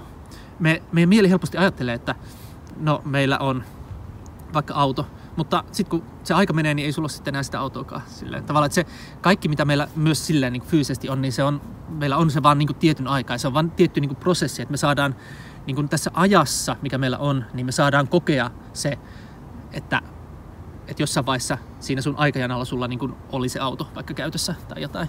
Kyllä. Niin sitten, niin. Mutta se isoin virhe on ollut just se, että, että tota, en ole tajunnut tota niin konkreettisesti ja sitä kautta niin kuin en ole ymmärtänyt, että miten mä voisin konkreettisesti lisätä sitä itseni arvostamista, mutta nykyään musta tuntuu, että mä ymmärrän sen jo aika hyvin. se ei tarkoita sitä, että mä olisin koko ajan kiireinen. Se ei tarkoita sitä, että mulla olisi nyt hirveä kiire tästä pois, vaan tarkoittaa sitä, että mä haluan nostaa rimaa siinä, että minkälaista aikaa mä odotan ja rakennan ja oletan ja edellytän niin kuin luovani ja saavani. Että esimerkiksi mun ajan arvostaminen, niin se ei, se ei välttämättä tarkoita sitä, että nyt tehdään tämä tosi nopeasti tai puhutaan tosi nopeasti ja käydään asiat nopeasti läpi, vaan se tarkoittaa just sitä, että mä haluan tästä ajasta mahdollisimman laadukasta ja antoisaa, että me tullaan vaikka ulos ja ylipäänsä, että me ollaan alun perinkin valittu tehdä tämmöinen asia, mikä on merkityksellinen ja mä haluan mahdollisimman paljon niin lisäarvoa pakata siihen rajalliseen aikaan. Eli yksi lisäarvon muoto voi olla just vaikka se, että tässä samalla mä saan niin jakaa mun ajatuksia vaikka se, että mä saan opetella esiintymistä ja mä saan kertoa mun tuotteista, brändeistä, kaikki tällaista. Mä saatan saada uusia ystäviä vaikka. Niin se on kaikki ajan arvostamista. Et mun mielestä se, että on kiireinen, niin se ei ole ajan arvostamista, koska kuka haluaa olla kiireinen. Niin, mm. Eihän se ole parasta mahdollista aikaa. Et, tai se, että niin kuin, olisi tosi stressaantunut, niin ei se ole itsen eikä elämän eikä ajan arvostamista, vaan nimenomaan just se, että mä haluan koostaa mun elämän parhaasta mahdollista ajasta sekä sille, että se on kivaa, että se on kehittävää, että se on kannattavaa ja hyödyllistä ja jännää ja terveellistä ja kaikkea sitä niin kuin samassa paketissa. Kyllä. Tyhjentävä vastaus. No niin. Mikäs kysymys nyt tulee? Neljäs. Neljäs on se, että minkä neuvon antaisit 18-vuotiaalle itsellesi? Joo, no, no se nyt tuli jo tuossa, mutta, mutta lyhyesti voisi sanoa siis, että 18-vuotias Olli, niin nyt kun sä 18V Olli oot niin tuossa asemassa, että sä et oikeastaan vielä edes tee mitään, sä oot vaan yliopisto, tai siis tuolla lukiossa, ja sitten jossain vaiheessa rupeat niin ehkä tekemään jotain, ja sitten siitä seuraava askel on se, että jos sä oot ollut niin se ensin sä oot ollut niin soittaja, opiskelija, viulu-opiskelija, sitten sä soitat siinä orkesterissa ja sitten seuraava steppi on se, että sä oot kapellimestari. Niin koita mahdollisimman nopeasti päästä soittamaan ja sitten koita siitä myös mahdollisimman nopeasti edes jollain tavalla päästä edes vähän leikkiin sitä kapellimestarihommaa. Et joku sanoi hyvin tälleen just, että sun kannattaa just opetella delegoimaan ulkoista asioita, vaikka sä siinä ihan huono aluksi, vaikka sä tekisit virheitä ja vaikka se ei olisi edes kannattavaa, niin sun kannattaa vaan niin alkaa totutella siihen. Vähän samalla lailla kuin, että sun kannattaa alkaa esiintyä, vaikka, se, vaikka sulle ei aluksi maksetta siitä tai vaikka se olisi aluksi ihan kauheita ja näin, koska se on vaan niin tärkeä osa sitä, että jos sä haluat menestyä elämässä, äh, niin kuin puhuminen, kielenkäyttö, esiintyminen, myös myynti, markkinointi, ne on sellaisia perustaitoja, että ilman niitä ei voi oikein tehdä mitään tässä maailmassa, joutuu vaan niin tottelemaan jotain muita ja joutuu aika niin huonoa asemaan, niin niitä kannattaa vaan alkaa niin heti opettelemaan, niin ehkä kaikkein eniten mä sanoisin, että ala mahdollisimman pian opettelen niin vaan sitä, että jos mä olisin nyt 18 V ja mä asuisin porukoilla, niin jos olisi joku semmoinen, mä en tiedä mikä, mikä olisi esimerkki, mutta tyyli, no, no se on vähän hankala, kun ei silloin oikein ole mitään semmoista niin tulon lähdettä, mutta mm. jostain viikkorahasta niin maksaa joku vitonen sille, että joku käy mun puolesta jossain hakee sen jonkun limpparisen kaupasta, että mä saan keskittyä vaikka johonkin seura- kokeeseen lukemiseen vähän pidempään tai jotain. Sillä tehdä Kyllä. joku ihan super pieni asia vai opetella niin olemaan boss, opetella olemaan niin kapellimestari, vaikka se olisi vaan ihan sillä, että, että mä neuvottelen pikkuvelen kanssa, jos äiti pakottaa mut viemään ko- koira ulos, niin sitten neuvottelen pikkuvelen kanssa, että no mä lainan sulle vaatteita, jos se käyttää. Sille tekee tuommoisia pikkudiilejä, sille, että ihan vaan niin totuttautu siihen, ja, koska se, sitä ei voi oppia mitenkään muuta kuin käytännön kautta. Et mulla vielä vuosi sittenkin oli ihan järkyttävä rimakauhu siinä, että, että mä niin kuin, joo, siis olin mä tehnyt jo yht, erilaista yhteistyötä pitkäänkin erilaisten tahojen ja tyyppien kanssa ja oltiin yhdessä luotu Heikin kanssa sitä verkkokurssiakin ja kaikkea. Mutta mua silti vielä niin aina ahisti ja pelotti lähtökohtaisesti myös niissäkin yhteistyökuvioissa, mitä mä niin tein, jos ne oli silleen läheisempiä ja konkreettisempia. Niin mä aina niin pelotti se, että jos vaikka se toinen ei tulekaan ajoissa paikalle, niin kuin mä en tullut tänään, ja sitten, että mitä, mitä mä niin teen ja miten mä niin motivoin sitä toista tai miten, mitä ikinä sille, että mä en, niin että mä en ikinä niin, se vähän sama juttu kuin, että jos ei olisi ikinä vaikka seurustellut tytön tai pojan kanssa, niin sitä saattaisi niinku olla sille, että mit, mitä tässä niinku pitää olla, että mä en, mä en tiedä, mutta sitä voi oppia vaan kokemuksen kautta. Niin nyt niin vuosi eteenpäin, niin mulla on ihan mieletön fiilis siitä, että mä ihan niin hullulla liekillä kaikkea, mitä mä en halua tehdä, tai vaikka haluaisin tehdä, mutta mulla on jotain vielä parempaa tekemistä, niin ihan super innoissani vaan pistän niin viestiä aika monellekin ja sitten katson, että kuka niistä yli vastaa aikana, että kuka haluaa tehdä niin kuin jonkun jutun mun puolesta. Niin toi on vaan kaikista siistein juttu mun elämässä. Ihan niin kuin ylivoimaisesti siistein juttu, koska se mahdollistaa kaiken sen, mikä... Että mulla on ollut semmoinen lasikatto. Kaikki tekeminen, unelmien toteutuminen, se on ollut kiinni siitä, että miten paljon mä ehin jaksan ja osaan tehdä. Niin nyt se ei ole kiinni enää siitä, mitä mä ehin tai jaksan tai osaan tehdä, vaan se on kiinni siitä, että kuinka, kuka vastaa ekana siihen mun johonkin viestiin. Ja, ja sitten niin kuin Dan Kennedy, semmoinen bisneskuru, sanoi hyvin, että, että, sit kun, että maksa mieluummin liikaa. Että hän maksaa niin kuin hänen firmoissa aina noin 20 prosenttia isompaa palkkaa kuin sillä alalla keskimäärin, niin sillä hän saa parhaita tyyppejä, ne on tyytyväisiä, niillä on elämässä paremmat olot ja niin edelleen, ja ne ei niin helposti myöskään lähde vaikka kilpailijalle tai jotain tällaista, niin ihan samalla periaatteella, että ne asiat, mitä mä delegoin, niin ne on sitten niin kuin, että mulla on se hittikaava, mulla on, niin kuin, mä tiedän mitä mä teen tässä maailmassa ja sitten mä en pelkää hinnoitella sitä korkealle ja sitten mä niin kuin, maksan kyllä hyvin, vaikka mä tiedän monta kertaa, että toi tyyppi saattaisi olla niin innokas, että sekisi vaikka ilmaiseksi, niin mä sanon silti, että mä mielellään maksan tästä.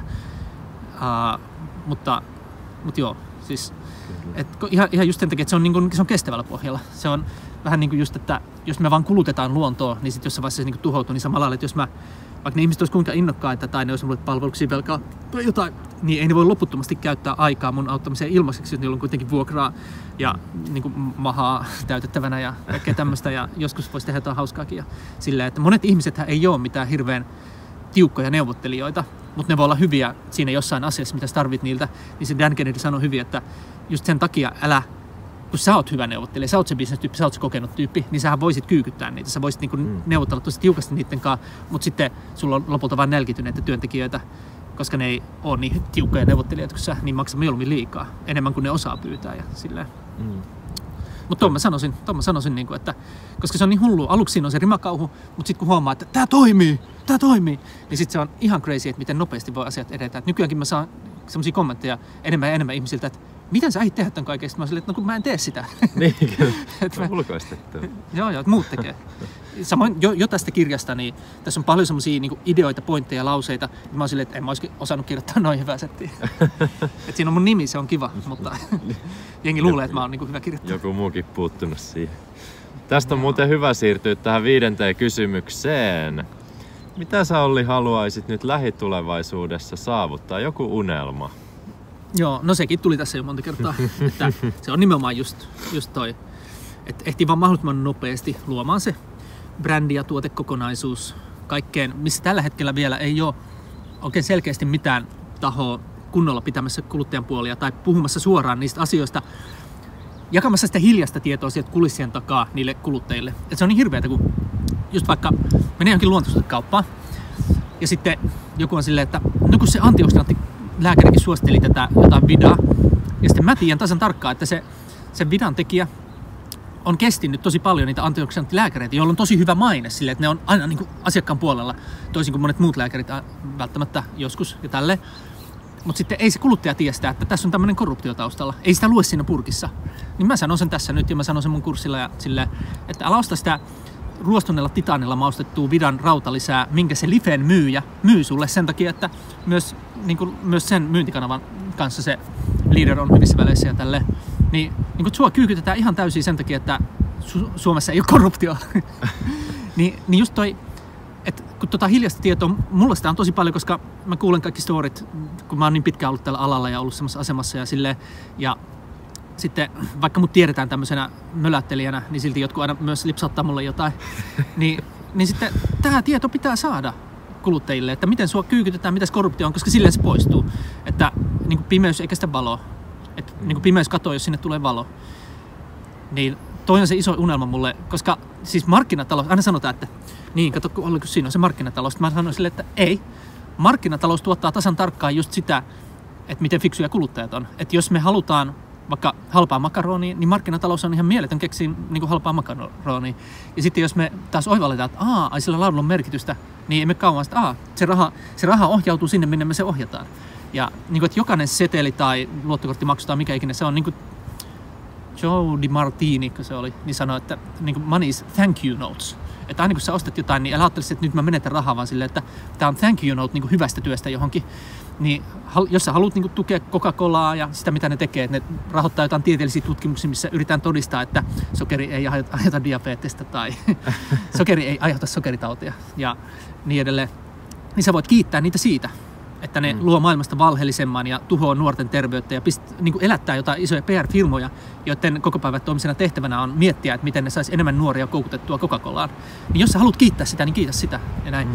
Mutta, mutta se ongelma niin on just siinä, että kuluttajat on niin huonossa asemassa ollut, varsinkin terveysalalla, siis niin huonossa asemassa ja ravitsemusalalla, sillä että ne ei, niille ei ole annettu mitään muuta tietoa kuin, että osta pingvirituutti. Ja sitten syö 500 grammaa kasviksia päivässä. Vitsi, miten huono ohje. Sillä että oliko pikkusen eroa, että syötkö niin kuin, jotain jääsalattia tai jäävurisalattia vai sitten jotain luomulehtikaalia. Niin siinä on ihan järkyttävä ero. Ja noista ei niin kuin mikään ravitsemussuositus ei hiisku sanallakaan, että noilla laatueroilla olisi merkitystä tai että niitä olisi edes olemassa. Niin se on ihan sairasta. Mutta toi on just se, että mikään taho ei pidä sen kuluttajan puolia. Ja sitten jos kuluttajat on noin niin kuin, huonossa asemassa, että ne on jotenkin iltis mainosten niin kuin, varassa suunnilleen, niin silloin markkinatalous tuottaa tosi huonoa lopputulosta. Tosi huonoa. Ja sitten me syytetään niitä firmoja siitä, mikä on sitten ihan kans hölmöä. Että ei, ei ne firmat voi tehdä mitään muuta kuin mitä ostetaan. Siis se on vaan fakta. Mm. Niin kuin, että vaikka joku firma voittaisi jonkun lottovoiton tai jotain, niin silti silloin se pystyy vain muutaman kuukauden tuottaa jotain, mikä ei mene kaupaksi, sitten firma menee nurin. Et se on kaikki kiinni vaan siitä, että tämä maailma on viime kädessä vaan niin kuin suora manifestaatio meidän tietoisuudesta, mitä me niin kuin ymmärretään ja osataan arvostaa, ja sitä kautta syntyy niin kuin taloustieteen kielellä kysyntä. Ja sitten kysyntä niin kuin on se, mikä niin kuin kuningas, siis kuluttaja on kuningas. Että se, mitä me osataan ostaa, niin ainoastaan sitä voi myydä.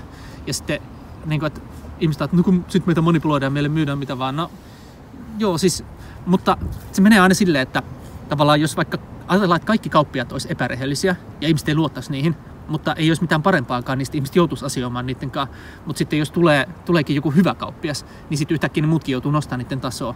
Niin samalla lailla, että jos on ollut pelkästään niin sellaisia medioita, jotka elää jostain pingvituutin mainostamisesta, niin sitten tavallaan ei ole vaihtoehtoja. Jos jotain lehtiä kuitenkin pitää lukea, niin sitten kun tulee parempia medioita, ja jos ne on niin hyvin, ei joku semmoinen vanha viidakkoblogi, missä jossain rumalla blogipohjalla vähän kirjoittelee jotain, vaan oikeasti tosi hyvin huippuammattilaisten kanssa luotuja brändikokonaisuuksia, tuotekokonaisuuksia ja hyvin markkinoituneet koko ajan paremmin ja paremmin, niin silloin oikeasti pystytään kilpailemaan siinä, että miten että yhtäkkiä onkin niin tämmöisiä, enemmän ja enemmän tämmöisiä medioita, mitkä ihan oikeasti tekee siitä kuluttajasta kuninkaan ja sitä kautta periaatteessa maailmasta paratiisin. Sillä, että me ei edes tiedä, miten hyvä paikka tämä maailma voi olla, kun me opitaan äänestää meidän euroilla sellaisten juttujen puolesta, mitkä joka kerta niin kuin vaan tekee tästä kauniimpaa ja parempaa ja palkitsee hyvää työtä, kokonaisvaltaisesti ajateltuna hyvää työtä kaikissa sen koko toimitus- ja tuotantoketjun vaiheissa. Ja se, se on mun unelma ollut koko ajan, mutta nyt mulla on vaan koko ajan niin kuin paremmat ja paremmat mahdollisuudet ja budjetit ja tiimit ja niin kuin kaikki sille, sen toteuttamiseen nopeammin ja nopeammin, niin mun unelma on vaan niin kuin kii, käytännössä kiihdyttää ja nopeuttaa sitä kehitystä, koska se on vähän niin kuin Earl Nightingale ja myös tämä businesslegenda Dan Kennedykin puhuu siitä the phenomenon, siis eli ilmiö, eli että moni niin bisnesurallaan kokee jossain vaiheessa semmoisen, että vaikka esimerkiksi muutaman vuodenkin ajan, niin kaikki vaan niin kuin toimii, että ja esimerkiksi mulla on nyt menossa se fenomenon, että koko ajan niin kovemmat ja kovemmat tyypit ja tiimit ja brändit niin haluaa tehdä munkaan jotain ja tälle. Ja sitten kun mä teen jotain, niin se voidaan tehdä entistä paremmin ja sitten taas niin entistä isommat haluaa taas entistä paremmin tehdä munkaan ja sille. Niin sitten, mutta niin Dan Kennelillä oli niin 12 phenomenon triggers muistaakseni ja yksi niistä on speed. Ja että sen niin kuin, jos, me, jos mä olisin nyt silleen niin kuin normaali suomalainen ihminen, että no kattellaan ja silleen pikkuhiljaa ja jahkaillaan ja tälle, niin se fenomenon kestäisi joku kolme päivää. tai siis silleen, että se vaan niin kuin kuolisi. Kyllä, että kyllä. siinä se vauhti, nopeus on yksi ihan keskeisimpiä tekijöitä ja en tarkoita tälläkään kiireisyyttä, en tarkoita tälläkään niin kuin hätiköintiä tai just sitä, että kiireessä tekee niin huonoa lopputulosta, siitä on enemmän haittaa kuin hyötyä, vaan tarkoitan just sitä, että isommilla vipuvarsilla ja isommilla ja paremmilla tiimeillä ja kaikki, kaikkia mahdollisia niin vipuvarsia hyödyntää, mitä vaan voi löytyä. Valmiita resursseja, valmiita brändejä, valmiita jakelukanavia, kaikkea mahdollista.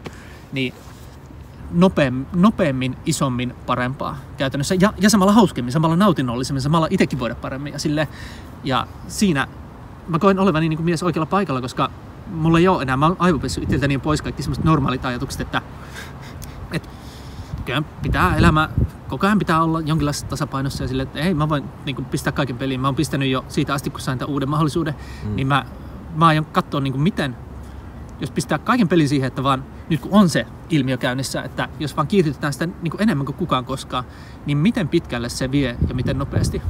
Ja että kyllä mä haluan tämän koko maailman muuttaa. Silleen, että Suomi on vasta, niin kuin, vasta alkuun ja sitten mitä nopeammin kasvaa, sitä nopeammin kasvaa, niin mulla tai kellään ei ole mitään hajukaa, että miten nopeasti tässä ajassa voi silleen, että jos mä nyt sanon silleen, että mä istun tässä ja sitten mä haluan niin jossain vaiheessa muuttaa koko maailmaa ja puhua vaikka maailman isommilla stageilla tai jotain, niin kukaan ei saa arvotakaan, miten nopeasti sinne on mahdollista päästä, jos vaan, niin kuin, siis jotenkin, että joku sanoi just silleen, että sata vuotta sitten niin kuin joku maailman ennätys siitä, että sä aloitat firman ja kasvatat se johonkin mihin miljardiluokkaan tai johonkin X-luokkaan, niin se oli niin kuin aika pitkä se aika ja se on koko ajan lyhentynyt ja lyhentynyt, vaikka otettaisiin niin kuin inflaatiokin huomioon. Mm. Ja sitten nyt tänä päivänä siis ihan jossain, varmaan, mä en nyt muista, mutta siis varmaan jossain vuodessa parissa on jo syntynyt niin kuin miljardiyrityksiä, siis joku jotain Instagramia ja Whatsappia ja tämmöisiä, että joku, vaan, joku vähän koodaa ja sitten sitten muutaman vuoden päästä joku Facebook ostaa jollain 16 miljardilla.